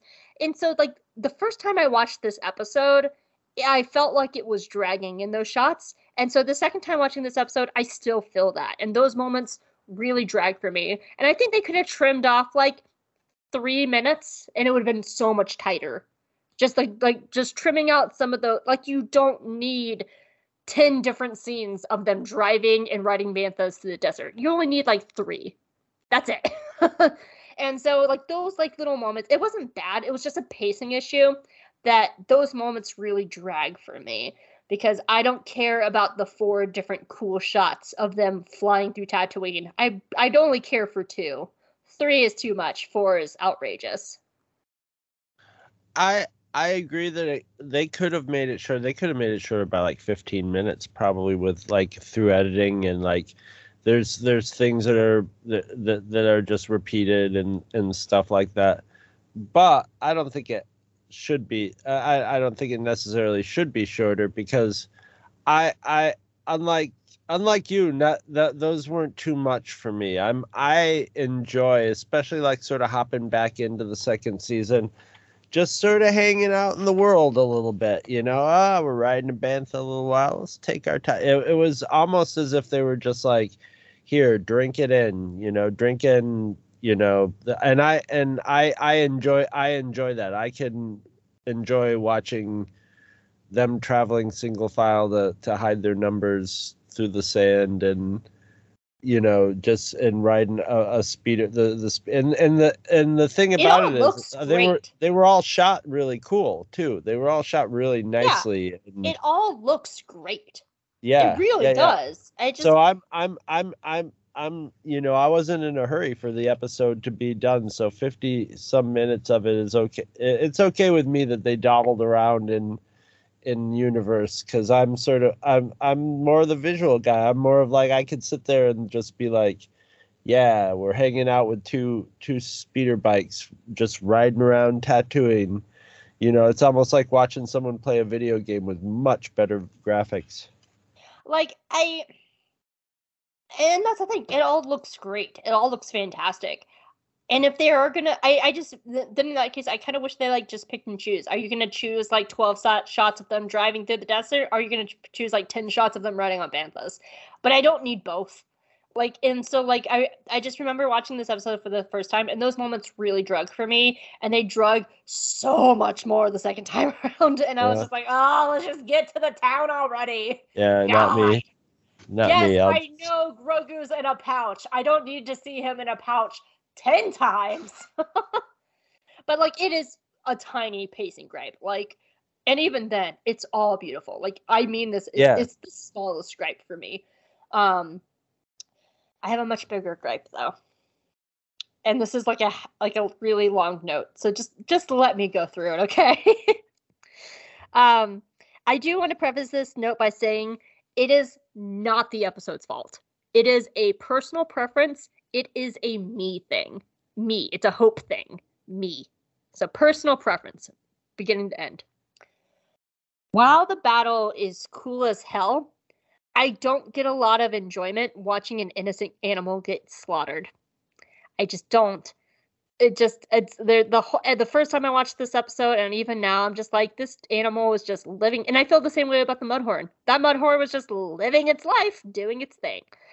And like they've done this before in protecting its baby its potential watching its egg you know Right. It was and and so like I just don't get a lot of enjoyment from watching that. I think the difference between this and the Mudhorn is the Mudhorn was so symbolically tied into Den. Because he was essentially in the same place, he was protecting his child, he was trying to find a way to provide for it, and it symbolically became part of him. So the Mudhorn is essentially Din Djarin. The Krayt Dragon's just a dragon. It's just living his life and doing his thing. And like we've done this in Star Wars before. Like they killed the big manta thing in Resistance, but it had purpose. If they didn't kill the manta, it was necessary because Doza needed to feed hundreds of people. And if they didn't kill it, those people would starve. It had a purpose behind it. And it's another thing if animals are weaponized. One of the big things in the High Republic is the bad guys use a creature called the Leveler or the Shrii Ka Rai or the Nameless. Those are its three names. And this creature is specifically used to murder Jedi. This creature eats the Force and it kills Jedi in seconds. So they have to fight this creature because they're defending themselves, or it will literally kill them because Marchion Ro has weaponized this animal. And that's not the purpose to this. Now, of course, I'm talking about this like prior to phase two coming out yet. So for all we know, like maybe the Jedi did go out and slaughter a lot of levelers. We don't know because phase two's not out yet. But they do the same thing with the Drengir. The Drengirs is an invasive animal that's intelligent and it's a species and it will kill people. The Krayt Dragon is not weaponized and they're not killing it because of I guess they're the Tuskens take food it's a from predator it is a I predator, mean, and the Tuskens do take the meat from it, but they also establish in episode in the text that the Tuskens have learned to live with it. They feed the krayt dragon, they respect it. They don't have to actually really kill it if they don't want to. And like the krayt dragon is just living its life. It's not like the Empire has weaponized it to attack people. These people, being the people of Mos Pelgo and the Tuskens, have moved into its territory, and all it's doing is eating things to survive because it's an animal. And it kind of goes into that nuanced conversation of the people of Mos Pelgo moved on to the Tusken land. And like it's like getting mad at a bear in the suburbs. Well, it's if just there's it's it's the right. It's this is getting into an, animal rights are just an extension of human rights. You know, you get to a certain point point in human rights where you go like, well, why not treat animals since they're sentient this way? But this is, I mean, this is consistent with the attitude in in Star Wars where, except for a few exceptions, i.e., like Ezra and stuff, animals are treated pretty. Droids are treated better than animals in Star Wars. Animals are treated as disposable. Even like in the prequel trilogies, Jedi would kill animals that were like, just like you know, like fighting in a in a arena, but those animals were just captured and then baited at them, and they, you know, they did not have. They weren't like, let's try to spare these animals out. They were just like, oh, I guess we got to kill an animal. So, but at the same time, they they also like, you know, would pet pet stuff. You know, the Mandalorian will pet the dog, but they'll kill, he'll kill the. Tra- it's very like sort of wild west attitude towards animals as animals are just sort of resources and sometimes they're cute you know but for the most ti- part they're they're not treated with much empathy at all in all of Star Wars for the most part it was like the last Jedi and parts of uh Rebels that really started to like put put in the idea of animals being factor them you know into into Star Wars more as characters that that you know sentient characters you know that you care about and uh have the force in them and stuff like that. Whereas usually in Star Wars they're just like uh-oh this thing's attacking me kill it you know? And, and even then, like, yeah, the Krayt Dragon hunts, but they go out of their way to kill it. It, it's different with No, like they- yeah no they hunt it down and they hunt it down and kill it it's it's very much like Jaws But, Yeah, you know, and I, I wrote the analogy of it's like getting mad at a bear in the suburbs because humans cut down the forest, built their houses, and now they live on a lake where the bear used to fish, and the bear yeah, but you wrong. can explain that to people. They'll still kill the bear because it's good at that because it might. It, it's hope. It might attack the school. Not the children, not the babies. Um, But you know, I mean, that's the thing. That's the thing. uh, It's uh, uh, when it comes right down to it, it's it's sort of a practical. And who know? You know, he could. What if he blows up something in the town that ends up killing half the town, or by knocking something over, or or eats eats the sheriff, or the town. you, you know and and the tuskens they have to feed stuff to it which is a resource of theirs that they have to give up and i imagine every once in a while he gets out and and uh because they're they're you know they're like well they know his his feeding cycle and stuff so they feed him um you know the occasional bantha but that doesn't really work because he's going and cruising through the through the the town and eating their banthas too so Yeah, you like I don't mind it as much with the Tuskens because they've learned to live, live with it, and they like they do like they take the meat and stuff like that to eat. But like the people in Pelgo, they just move their fucking town.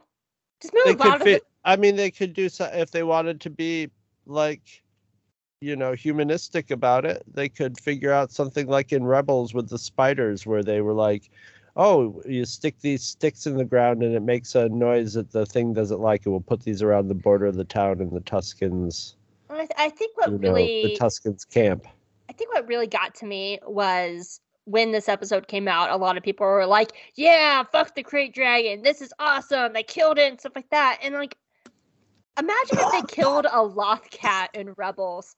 People would lose their shit if they killed a loth cat in Rebels. But because the Krayt Dragon is a big scary monster, it's okay to kill it. I mean, it's the same concept. well it was like the kaiju in in clone wars too that poor guy wasn't just was just doing Yeah, exactly. And they gave a lot more sympathy to the um Zillo Beast. They gave so much more sympathy to the Zillo Beast than they did to the Krayt Dragon. and it was about the same amount of time because it was like what two episodes of Clone Wars, which Yeah. is two twenty two minutes. It's, it's it's almost exactly the same amount of time, and they got across a lot more sympathy. If we're, you we're, want, we're still in the brutal part of Din's arc, you know. yeah, and so like. It's a personal preference. I just don't like. I'm not a fan of watching innocent animals getting slaughtered in my Star Wars.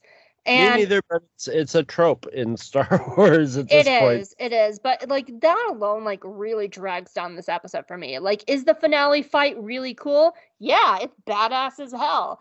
It's it's a really great battle and it's fun. It's fantastic to watch and it's really well done.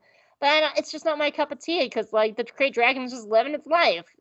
Like the Tuskens are one thing, but like they can move Mos Pelgo. They don't have to live there. They could just build their little tiny cities somewhere else. You know, they don't have to live there. Um, so yeah, it, it's a personal preference thing. I I don't personally like watching it. It bothers me. Um, not a fan, but it's not a fault of the episode because it is a trope and it is a Star Wars thing, and I understand the trope as a from a narrative perspective, and I understand it uh, from a writing perspective. It's a me thing. I don't like watching it. Just a me thing. So, um, the last note is, what are your thoughts on Boba's return? I'm I'm I, I was I was I'm cool with it. I'm like at this point I was in the original viewing of it. I was like, eh, I'm not really that. Boba Fett wasn't really a striking character to me except for his armor. he never did anything exceptional in in all of Star Wars up to that point, really, out, outside of the the cartoon and the- in the Christmas special, holiday special. But um I was like, oh, you know, really psyched that they they they followed the logic and got, you know, Temuera Morrison to to play him. But I was very uh I was very on the fence and not not too hot on it at this point the first time around. And now I'm just psyched because I know where it goes, you know. So I'm like, all right, let's get this moving. Let's get Boba Fett in here. And Boba Fett's uh, the, the, I'm looking forward to it because this is this this is this season is what made Boba Fett. I, at the end of the season, I was like, all right, I actually like Boba Fett, and I'm into him as a character. He's got something going on. Fine, finally, they gave Boba Fett something to do and and made him a real character. So here we go, you know. So I'm I'm more excited about it the second time through. I feel the exact same way. Um, I remember seeing Boba for the first time, and I was like, "Oh, I guess that make. I mean, it makes sense that he's here, but also uh, we're gonna have Boba Fett." Because I was the same way. Like Boba Fett was always fine. He's in the. He was a background character, and he was Yeah. he was fine. I, I sort of liked him in Clone Wars, but they did so little with him over Clone Wars. Yeah, um, yeah. other than be like, "I'm a clone." He's just a I'm gonna bratty kid. Yeah, I'm gonna beat up Mace Windu because he killed my dad. Um, and they really made Boba a character in this show, and so I have completely changed my tune as well. Like I'm very excited to see where they go with this character, especially after Book of Boba Fett, because he really is Din's narrative foil, and it really does make a lot of sense for these two characters to be on the journey they are on together. And i love it. So I, i'm the same way. I i i used to not be hot on it but now i i think i remember when mando was first airing and we were doing either rebels or, or resistance one or the other and i think we like i i said that the number one thing i didn't want was it to be the boba fett show and i told them and I, the number one thing i said is i did not want to see boba fett and now I really want to see it. Like I I, I want to see it. so um but that's all I have for notes. Did you have anything else? I do not. All right, score up the episode, Chris. I gave it a nine. I really enjoyed it. Little little fat around the edges, but I enjoyed the fat. I chewed on the fat a little bit and savored it. It was nice and crunchy. It had a little char from the grill on it. It was delicious. So I just I I yeah, I thoroughly enjoyed this episode. It was very Star Warsy. The the special effects sucked me right into it. It was it was just a pleasure to watch. So just just a strong opener back into the you know, not heavily into the you know main storyline just a nice little thing add some characters and it was it was nice it's obviously grown more complicated than that first episode in the first season, but this is a nice simple way like they started the fir- the season before. This is sort of like a combo of the first two episodes of uh, the last season, and it, and it works well. Yeah, I like a lot of things in this episode. This episode definitely benefits a lot from knowing what happens later. Um, a lot of the later stuff, like Book of Boba Fett and the rest of the season, really infers back to this episode, and it makes this episode sing a lot better. Um, yeah, there's a lot of charismatic acting going on in this episode too, so that's Yeah. also I, I adore Cobb Vanth. I think he's a great addition to the cast. Um, I, the only thing that drags it down, as I said, I, I think the pacing's a little slow at times. I don't think I think it's a little over the top, and that we don't need a bajillion scenes of them driving in the desert. That's just me. Um, and I don't like watching innocent creatures die. It's not my jam. Um, but the fight is cool as hell. It is cool as hell, but it's just not my my personal jam of Star Wars. Yeah, So- no, it was the same with me. The the fight's really cool, and I enjoyed it. And I was rooting for I was rooting for them to kill the creature, and then afterwards, I was just like, yeah, well, you know, if you think about it, it's kind of fucked up. but yeah, a lot of moment, things in Star Wars, really if you good. think about it, is kind of fucked up. yeah, yeah, yeah, yeah. Yeah. It's yeah, it comes So- with the territory. I was close to you. I give it an eight point five out of ten. I thought it was a, it's a it's a stellar opening episode, but it definitely has a lot of the work of the later stuff that has come back full circle with it. That really makes this Yeah. episode. It has a lot more of the things that appeal more to me too. So, the, you know, makes Yeah. Well, as always, we would love to hear your feedback on iTunes, Twitter, or on the Two True Freaks Facebook page. This week, our feedback comes from Facebook for our Star Wars Celebration reaction episode. And I have been, I've known about this comment for weeks, and I've been chomping Okay. at the bit to get into it. So, I can tell at the bottom that's for you to actually answer him and not me to read in your voice. Right. Those are Okay. my notes because Okay. I've been chomping to get into this point. All right, so I'll, I'll get you there. Okay, Diego says everything is Clone Wars now. To be honest, I don't like that art style. Too blocky for me. I preferred the Rebels and Resistance one. I feel this is a result of hashtag Save Clone Wars and people that didn't like the change of style from Clone Wars to Rebels. They finally got what they wanted. And I know that the standardization of the animation font of Star Wars allows for quicker development of the shows, but I feel that choosing the Clone Wars as a standard was a marketing choice to not disappoint the original fans of Clone Wars. I kind of feel the same way for Ahsoka. Now we need to see her uh, Quinceanera party, or else how are we going to know she really has fif- She really has fifteen. Oh, and Oh. it's she's really 15. Oh, she. Oh, okay, okay. Um, Ta- I take don't. your- I don't know. I I don't know if if they. I you know. I think uh, uh, it's definitely a safe style to pick into, but I don't know if they were trying to do it to please the fans, but they very well might have because yeah, they were they were. But yeah, and, and there's a there's a feel in that era of this and the Mandalorian and Book of Boba Fett where it's like we really have to you know cement down the original fans. So it might be, but I don't know if Clone Wars is really could be, you know, considered like original trilogy fans or it's this weird mid area because that's where you came in, Hope, you know, as someone from, you know, a different generation than the original trilogy. So it's it's hard to say. I think uh, uh, you know we we discussed it before. It's safe and it was it, it it sprouted from the Clone Wars, so it might as well. It would be weird to have all their characters designs change. We see, you know, people who go from show to show, we get to see their character in the different style, but having the whole cast all of a sudden, you know, coming from Clone Wars looking different might have been a little shocking too. I mean, I would have been down with it, but anyway, that's all I really got to say. Go, you, you've been chomping. I understand the love of Clone Wars because for 10 years, that was the only Star Wars we had on screen. It carried Star Wars for a decade. It was the only way we could see Star Wars. So I get the love of it, right? And I understand it. And as you said, that's how I became a fan. My entry point to the fandom was Clone Wars. So I, I do love the show. I highly recommend listeners to go look up the Sky Talkers episode on this. They do every year they do a summer series of specials.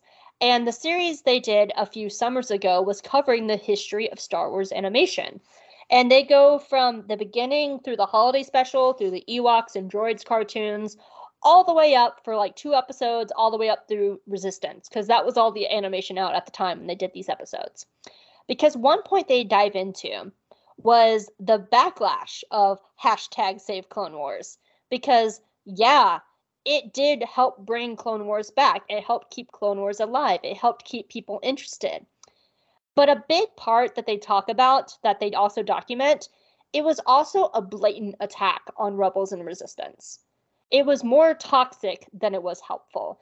A lot of those fans used hashtag Save Clone Wars to attack the new styles, to bully Resistance fans, to bully Rebels fans, and to go after them. And it was a very toxic time for fandom. Not that ta- fandom isn't toxic toxic all the time, but that specific hashtag was used to both save Clone Wars and attack fans that loved Rebels and Resistance because they were fans of a different style. And look, Clone Wars style makes sense for the Bad Batch and the upcoming Tales of the Jedi show. And those shows make sense to be in a Clone War style. One being Bad Batch is a direct sequel to Clone Wars, and the Tales of the Jedi shorts that we know of are Clone Wars characters with Ahsoka, Dooku, and Qui Gon. Like it makes sense for it to that time period to be in that style. What I would love to see, and I think I mentioned this in our celebration episode, um, is if they do another season of Tales of the Jedi, I hope they do other styles. So if season two is like like original trilogy uh, Jedi, I would love for it to be Rebel style. If it's sequel trilogy Jedi, I would love for it to be in Resistance style. Or what a no- novel idea! Do a completely new style entirely. It's you're also talking about millions of dollars in production design and redesigning everything. So it's a, a lot of work to do that too. So maybe they're counting their pennies and saying, "We got the software infrastructure to do this style. We can tweak on it, but you know, in order we'd have we have to get the whole we, we you know they have to pu- pull all the whole pre-production design crew back whenever they do a new style." They have to hop in and redesign every ship and you know how is this going to move differently and look differently and work with light differently and stuff so maybe it's it's also just a logistical expense I would buy that if it was too. some. I would buy that if it was like a smaller studio, like Blue Sky. I don't buy it when it's fucking Disney. yeah but they yeah but that's that's that's uh, uh like you know when when george lucas who had all the money in the world was doing episode one he was watching that budget you gotta like you, you're always wa- like that like, you know every star wars show has a budget you know and disney's someone someone up the ladder at disney is given lucasfilm their money and then lucasfilm has that money and they have to divvy it up between their Star Wars shows in production, and that's the money, you know. And so, you know, that's and it and you'd think it's Star Wars, the biggest franchise in the world, but Hollywood has, you know, and I'm lumping Disney into Hollywood because they're a big producer of media. Big producers of media have a a you know there's there's people on there trying to get bonuses and there's shareholders and stuff so the cheaper we can get those Star Wars movies out, the the more the profit rate ratio is. So, So you know, you're saying that because of corporate greed, we can't have new animation styles? because uh, not no, not that it's not that cut and dried. I'm sure it's a factor in it, you know, but budget is budget time is also a factor in it too because it's like it takes time to to do all that and and and animation's already time consuming. But like it's probably a, a myriad of factors but like and i'm sure maybe the hashtag part was a factor too but it's That's- probably that's just a I'm- I'm whole bunch of whole bunch of stuff to do it that that led to that decision you know? It's hard to say without actually working there and knowing the whole structure but i mean that's that's i mean when you have a movie you have your budget and and sometimes movies go over budget and the studio will give them more money, but it's never as easy as that. There's usually a huge fight and battles and lawyers h- hired and threats made and negotiations done. But like, yeah, but with you know, look at Lucasfilm. Even when it was just George Lucas, had a certain amount of money to spend and they they you know they probably raised it through producers and uh, producers raised it through you know ways and and that's it. So like george lucas was painting sitting there painting q-tips for the crowd scenes and you know they were fi- they were they were finding ways to do everything the cheapest way they possibly could.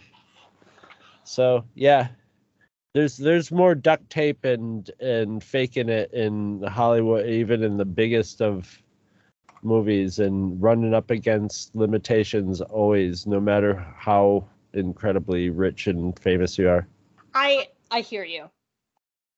I don't necessarily agree, um, but I hear you, and it's a good argument. I I think also a big part of it is the backlash. Like these ha- hashtag Save Clone Wars bros was like attacking cast members online and like going after, and as they do, as fandom menace people, And not all of them, but like they were like, going after like Pablo Hidalgo and like attacking like voice actors and like berating them and saying the show sucks because it looks bad and stuff like that. And these are the same people who are just like, well, Darth well, Maul should, should, be. instantly shrink their influence you know you would hope You would hope, but when Yeah. they are constantly getting the hashtag to trend, and you see like the stockholder people who are not in fandom, like the higher ups, they're like, "Oh, Star Wars, right, Clone Wars know. must be popular. Yeah. Let's do more Clone Wars stuff because it's trending weekly."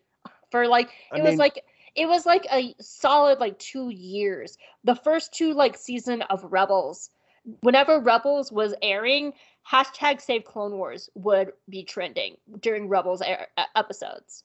Like it What- was targeted.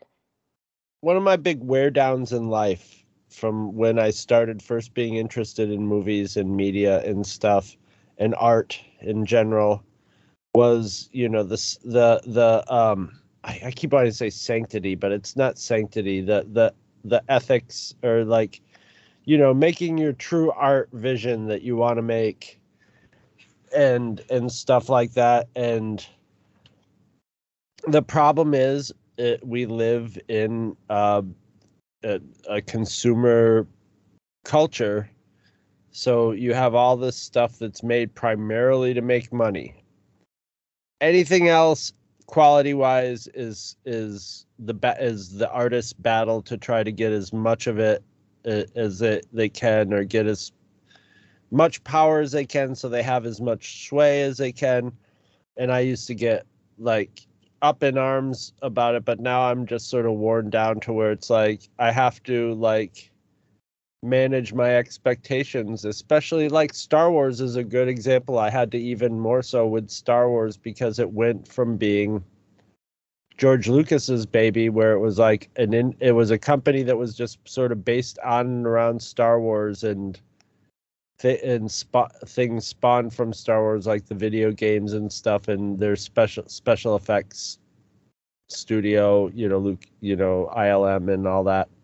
But it was basically George Lucas's company and he could do whatever he wanted and he did with with all all his all especially the prequels. He just did whatever he wanted. He he did the full art artist thing and he paid for it because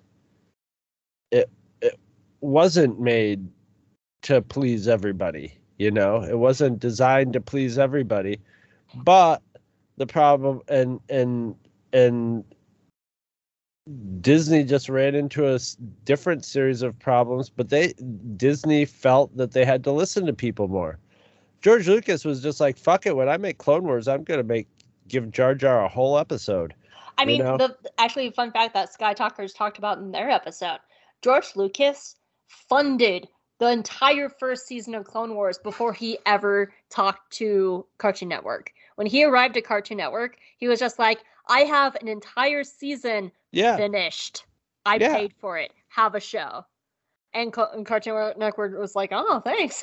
yeah yes we will yes we, yes please you you paid for an entire first season all by Yeah. yourself? Yeah. Yeah, okay, yeah. He had an idea and he wanted to do it, and and there's there's uh, you know there's ideas into it that they give disney shit for but george lucas was thinking the same thing.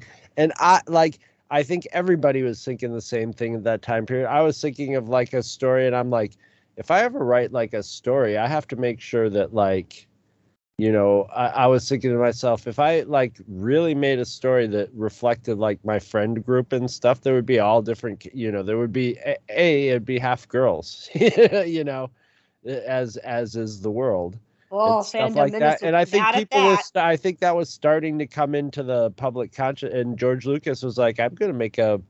And also, this is um, also this is something that Disney understands that makes it more commercial. Let's put a little girl put girl characters in there, have some have some women in there, and uh, and women will will enjoy you know have so, so, somebody of their own to like project into you know or or be like you know I could be you know that there's a if you're a girl and you have to watch Star Wars and you got Luke Skywalker and Princess Leia and Princess Leia doesn't work for you as a character, you'd rather be Luke Skywalker. You have to do an extra little extension and be like, well, I could be a woman that was sort of like Luke Skywalker or something, but now you got Ahsoka. And it's just like, boom, I could be Ahsoka, you know? Yeah, that was me. yeah and and uh and uh yeah so it- and uh, you know it would be great if society advanced smoothly and easily but But to get back to Diego's original question, because he's talking about the, like the the Clone Wars style and stuff like that. I agree. I want other styles of animation in Star Wars. Like I want it to be more than the Lego specials and Clone Wars. I want more. Like as devices as divisive as it can be in animation circles, I love to see a Cal Art Star Wars. I said what I said. i'm Give i'm with them do experimenting with any kind of style or format that they they want. I'm i'm and and if it works it works. If it doesn't work it doesn't work. You're gonna find some stuff that crashes spectacularly and you'll find some stuff that works that nobody thought would have worked. So just throw it again they're I- afraid to throw everything against the wall now because there's uh, so many finicky eaters they're afraid to throw things against the wall now because of people like hashtag Save Clone Wars. And I said what I said. I want a cow. well Arts- they they have to let me finish my note. I want a Cal Arts Star Wars. People are gonna hate that, and I know people will hate a Cal Art Star Wars, and I want it. I want to see them suffer because I don't think Cal Arts is a bad uh, art style. Is it used a lot? Yeah. Why? Because a lot of the major animators of these days with the fucking Cal Arts. Give me a Cal Arts clone Star Wars. Give me Titmouse Studios. I want to see a more Galaxy of Adventures. I would love to see a Star Wars in a Vox Machina style. That style is so good and screams Star Wars. And I think like Vision did, Star Wars Visions did a lot to bring new animation into the franchise. It really breathed a breath of fresh air that's not the Clone Wars styles. And I'm really stoked for season two to be from studios all over the world because we're going to see like French studios. And I, I think there's an African studio See, part of it. but that's easier to do the stylized stuff because then the studios do it themselves the Yeah. studio do all their design for you know all their production design for that specific episode but they And- don't have to d- reinvent the whole world you know and for it, and it's also I think part of it is also Visions is not canon, so they don't have to worry about like And if they- do- and they do also a don't have to put out an episode Boba every Fett, week. Chibi Boba Fett is not gonna make a splash because it's not canon. and they you can work on their each each studio can work on their episode for the entire production run of the show instead of having to make 20 episodes for a season so So, they can I, they can gild the lilies a lot more with that too But I'm with you, Diego. If they announce an animated show after Tales of the Jedi and it's still in a Clone War style, I'm gonna be fucking salty. I'm gonna be salty. I yeah, I'll agree with you there. I I I want them to like you know if it if if it if it if it's not like if if it's a, a new show based at you know like rebels or like resistance do something d- come up with something else i'd be very happy with that yep Yeah, so I agree with you, Diego. I I I understand the Clone Wars style for Bad Batch and Tales of the Jedi. I do not want to keep seeing the Clone Wars style. I feel you. So, candy. I need candy. Candy. Thank you for the comment, Diego. Um, so as always, our friend Dario sends us candy from all over the world review because Chris hates American Kit Kats because he's a weirdo. And Dario is Chris's co-podcaster for Eat It and Beat It. And this week we have caramel cowtails, and they're made in the United States. I haven't had a cowtail in years. I've never had a cowtail before. I've seen them for years. I I had this time period of like six months where I was obsessed with cowtails, and I oh, would they're just eat. they're neat. Oh my I- god, they're caramel, but that stuff in the middle is weird. It's almost like Oreos a little bit. Yeah, like I went through a t- time where I for like six months I ate like a cowtail a week. I was obsessed with them. Mmm, it tastes just the same. They also make chocolate cowtails, so instead of the caramel outside, it's chocolate with the cream in the middle. I think I would like those better. I like this, but the caramel is very mild caramel. And I like them. I like cowtails because they're not very, they're not overly sweet. Like the No. caramel is actually not very sweet. Sweetness comes from the cream in the middle. Mm-hmm. Which This is, funny, very 'cause old. Caramel is basically just sugar. Mm-hmm. But- so tastes just like when I was obsessed with them. that hasn't changed. Mmm. Mmm. God, I haven't had a cowtail in like ten years. I went through my obsession and then I stopped eating cowtails for like a decade. I kind of want to freeze it and see how it tastes frozen. Highly recommend getting the chocolate ones. Those are really good. Mm-hmm. But the cream center was always the best. That was always the best part of the cowtail to me. I had a chocolate honey bun the other day that was pretty good. Ooh, I've never had it. I They're when. I was when I was in high school, I probably had a honey bun like three times a week because they were in the vending machine. They have chocolate honey buns now, and they taste like a chocolate donut, so they're good. And now they have also they have glazed donuts that that have ca- caffeine equal to a cup of coffee in them. Mm. That you can dunk in your coffee. Mm. Thank you, Dario. That took me back like a It's decade. good. Yeah. Ah. Well, did you have anything else about the Marshal? I do not. All right, Chris. Well, where can people find you? You can find me at Two True Freaks. That's our website. That is where we hold all of our podcast hostage. Hostage. It's a hostage situation, but you can still go there and listen to them. Just can't free them from Two True Freaks. They must stay there forever, and they will, as long as there's an internet. Like like Grogu living rent free in Yoda's yeah, head. like like the black. It's like the black. It's more like the Black Mirror, but yeah. Um, you can also find us at Facebook. We have the Two True Freaks podcast page where we post all our new episodes. We, as in all the Two True Freaks podcasters, including Hope and I with J Guys and Jedi. And we also have the Two True Freaks Cantina, which is kind of a hangout joint. And um, then we have the Two True Freaks page on Twitter, and that is run by Gene Gene, the krayt dragon slaying machine. Ooh, Gene's a penis metaphor. Gene. Love you, Gene. Gene slays a pe- penis metaphor, but yeah, but Gene can be a penis metaphor too. Let's let's be fair. Gene, write us a message. Are you a penis metaphor? But that's where you can find me. Where can they find you, Hope? You can find me at J Guys and Jedi on Twitter. I run our Twitter account. You can also find me at Hope Malmex. I'm also a staff writer for the Geeky Waffle. Um, I am slowly but surely working my way through the episodes of Dead End Paranormal Park and writing reviews over there.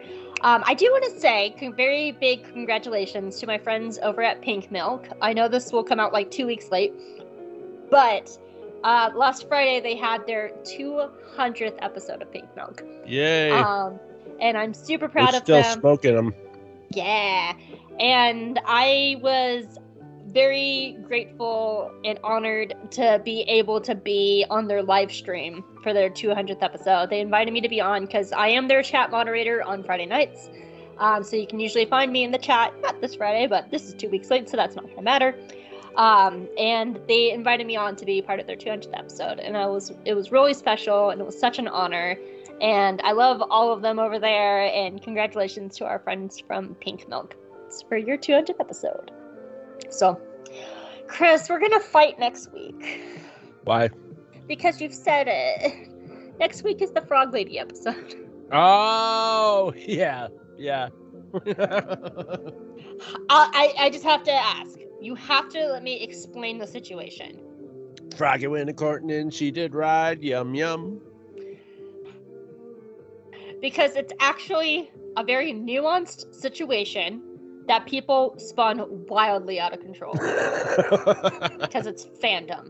And I want to, you have to promise to let me explain the situation because I know the people who started the conversation and why they said it and the very real world pain they experienced.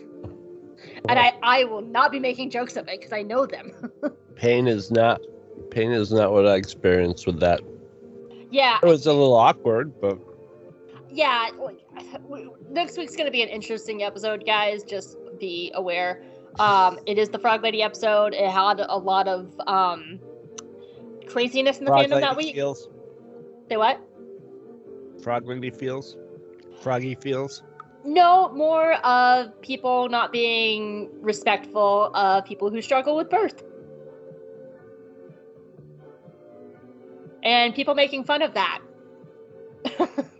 that that's where it started people were uh, like uh, women came out and were just like yeah i struggle with fertility and i wish it, i wish they were a little bit more nuanced with that perfect criticism. And people were like oh the frog lady people. So we're going to be having a very interesting conversation next week guys. Just be warned. So come back next week for that mess when we talk about the passenger. All right, a mess. a mess. Next week's going to be a mess but it's us. When is it not a mess? Right? Right? That's true. it's us. It's a, But it's, a hot gonna- mess. it's always going to be a hot mess. Anyway loved in cobb. Bye Bye.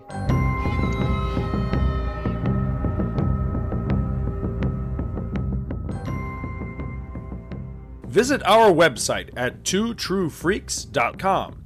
Two True Freaks is always spelled T W O T R U E F R E A K S.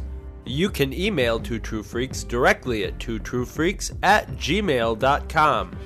Two True Freaks and all of its excellent affiliates are available on iTunes, and you can choose to subscribe to either the entire network if you wish, or pick whichever individual shows you want to follow. We have so many shows to choose from, there's just bound to be one that appeals to your particular fandom. Just search Two True Freaks with an exclamation mark at the end, space, and the number two. You can find Two True Freaks on Facebook. Just search for Two True Freaks. Dumbass. If you ever leave your house and you actually have friends, why don't you tell them about Two True Freaks? If you've enjoyed our show, please won't you take a moment to rate us on iTunes? That helps others find the show too. Thanks for listening. And join us every Monday for new episodes of Two True Freaks.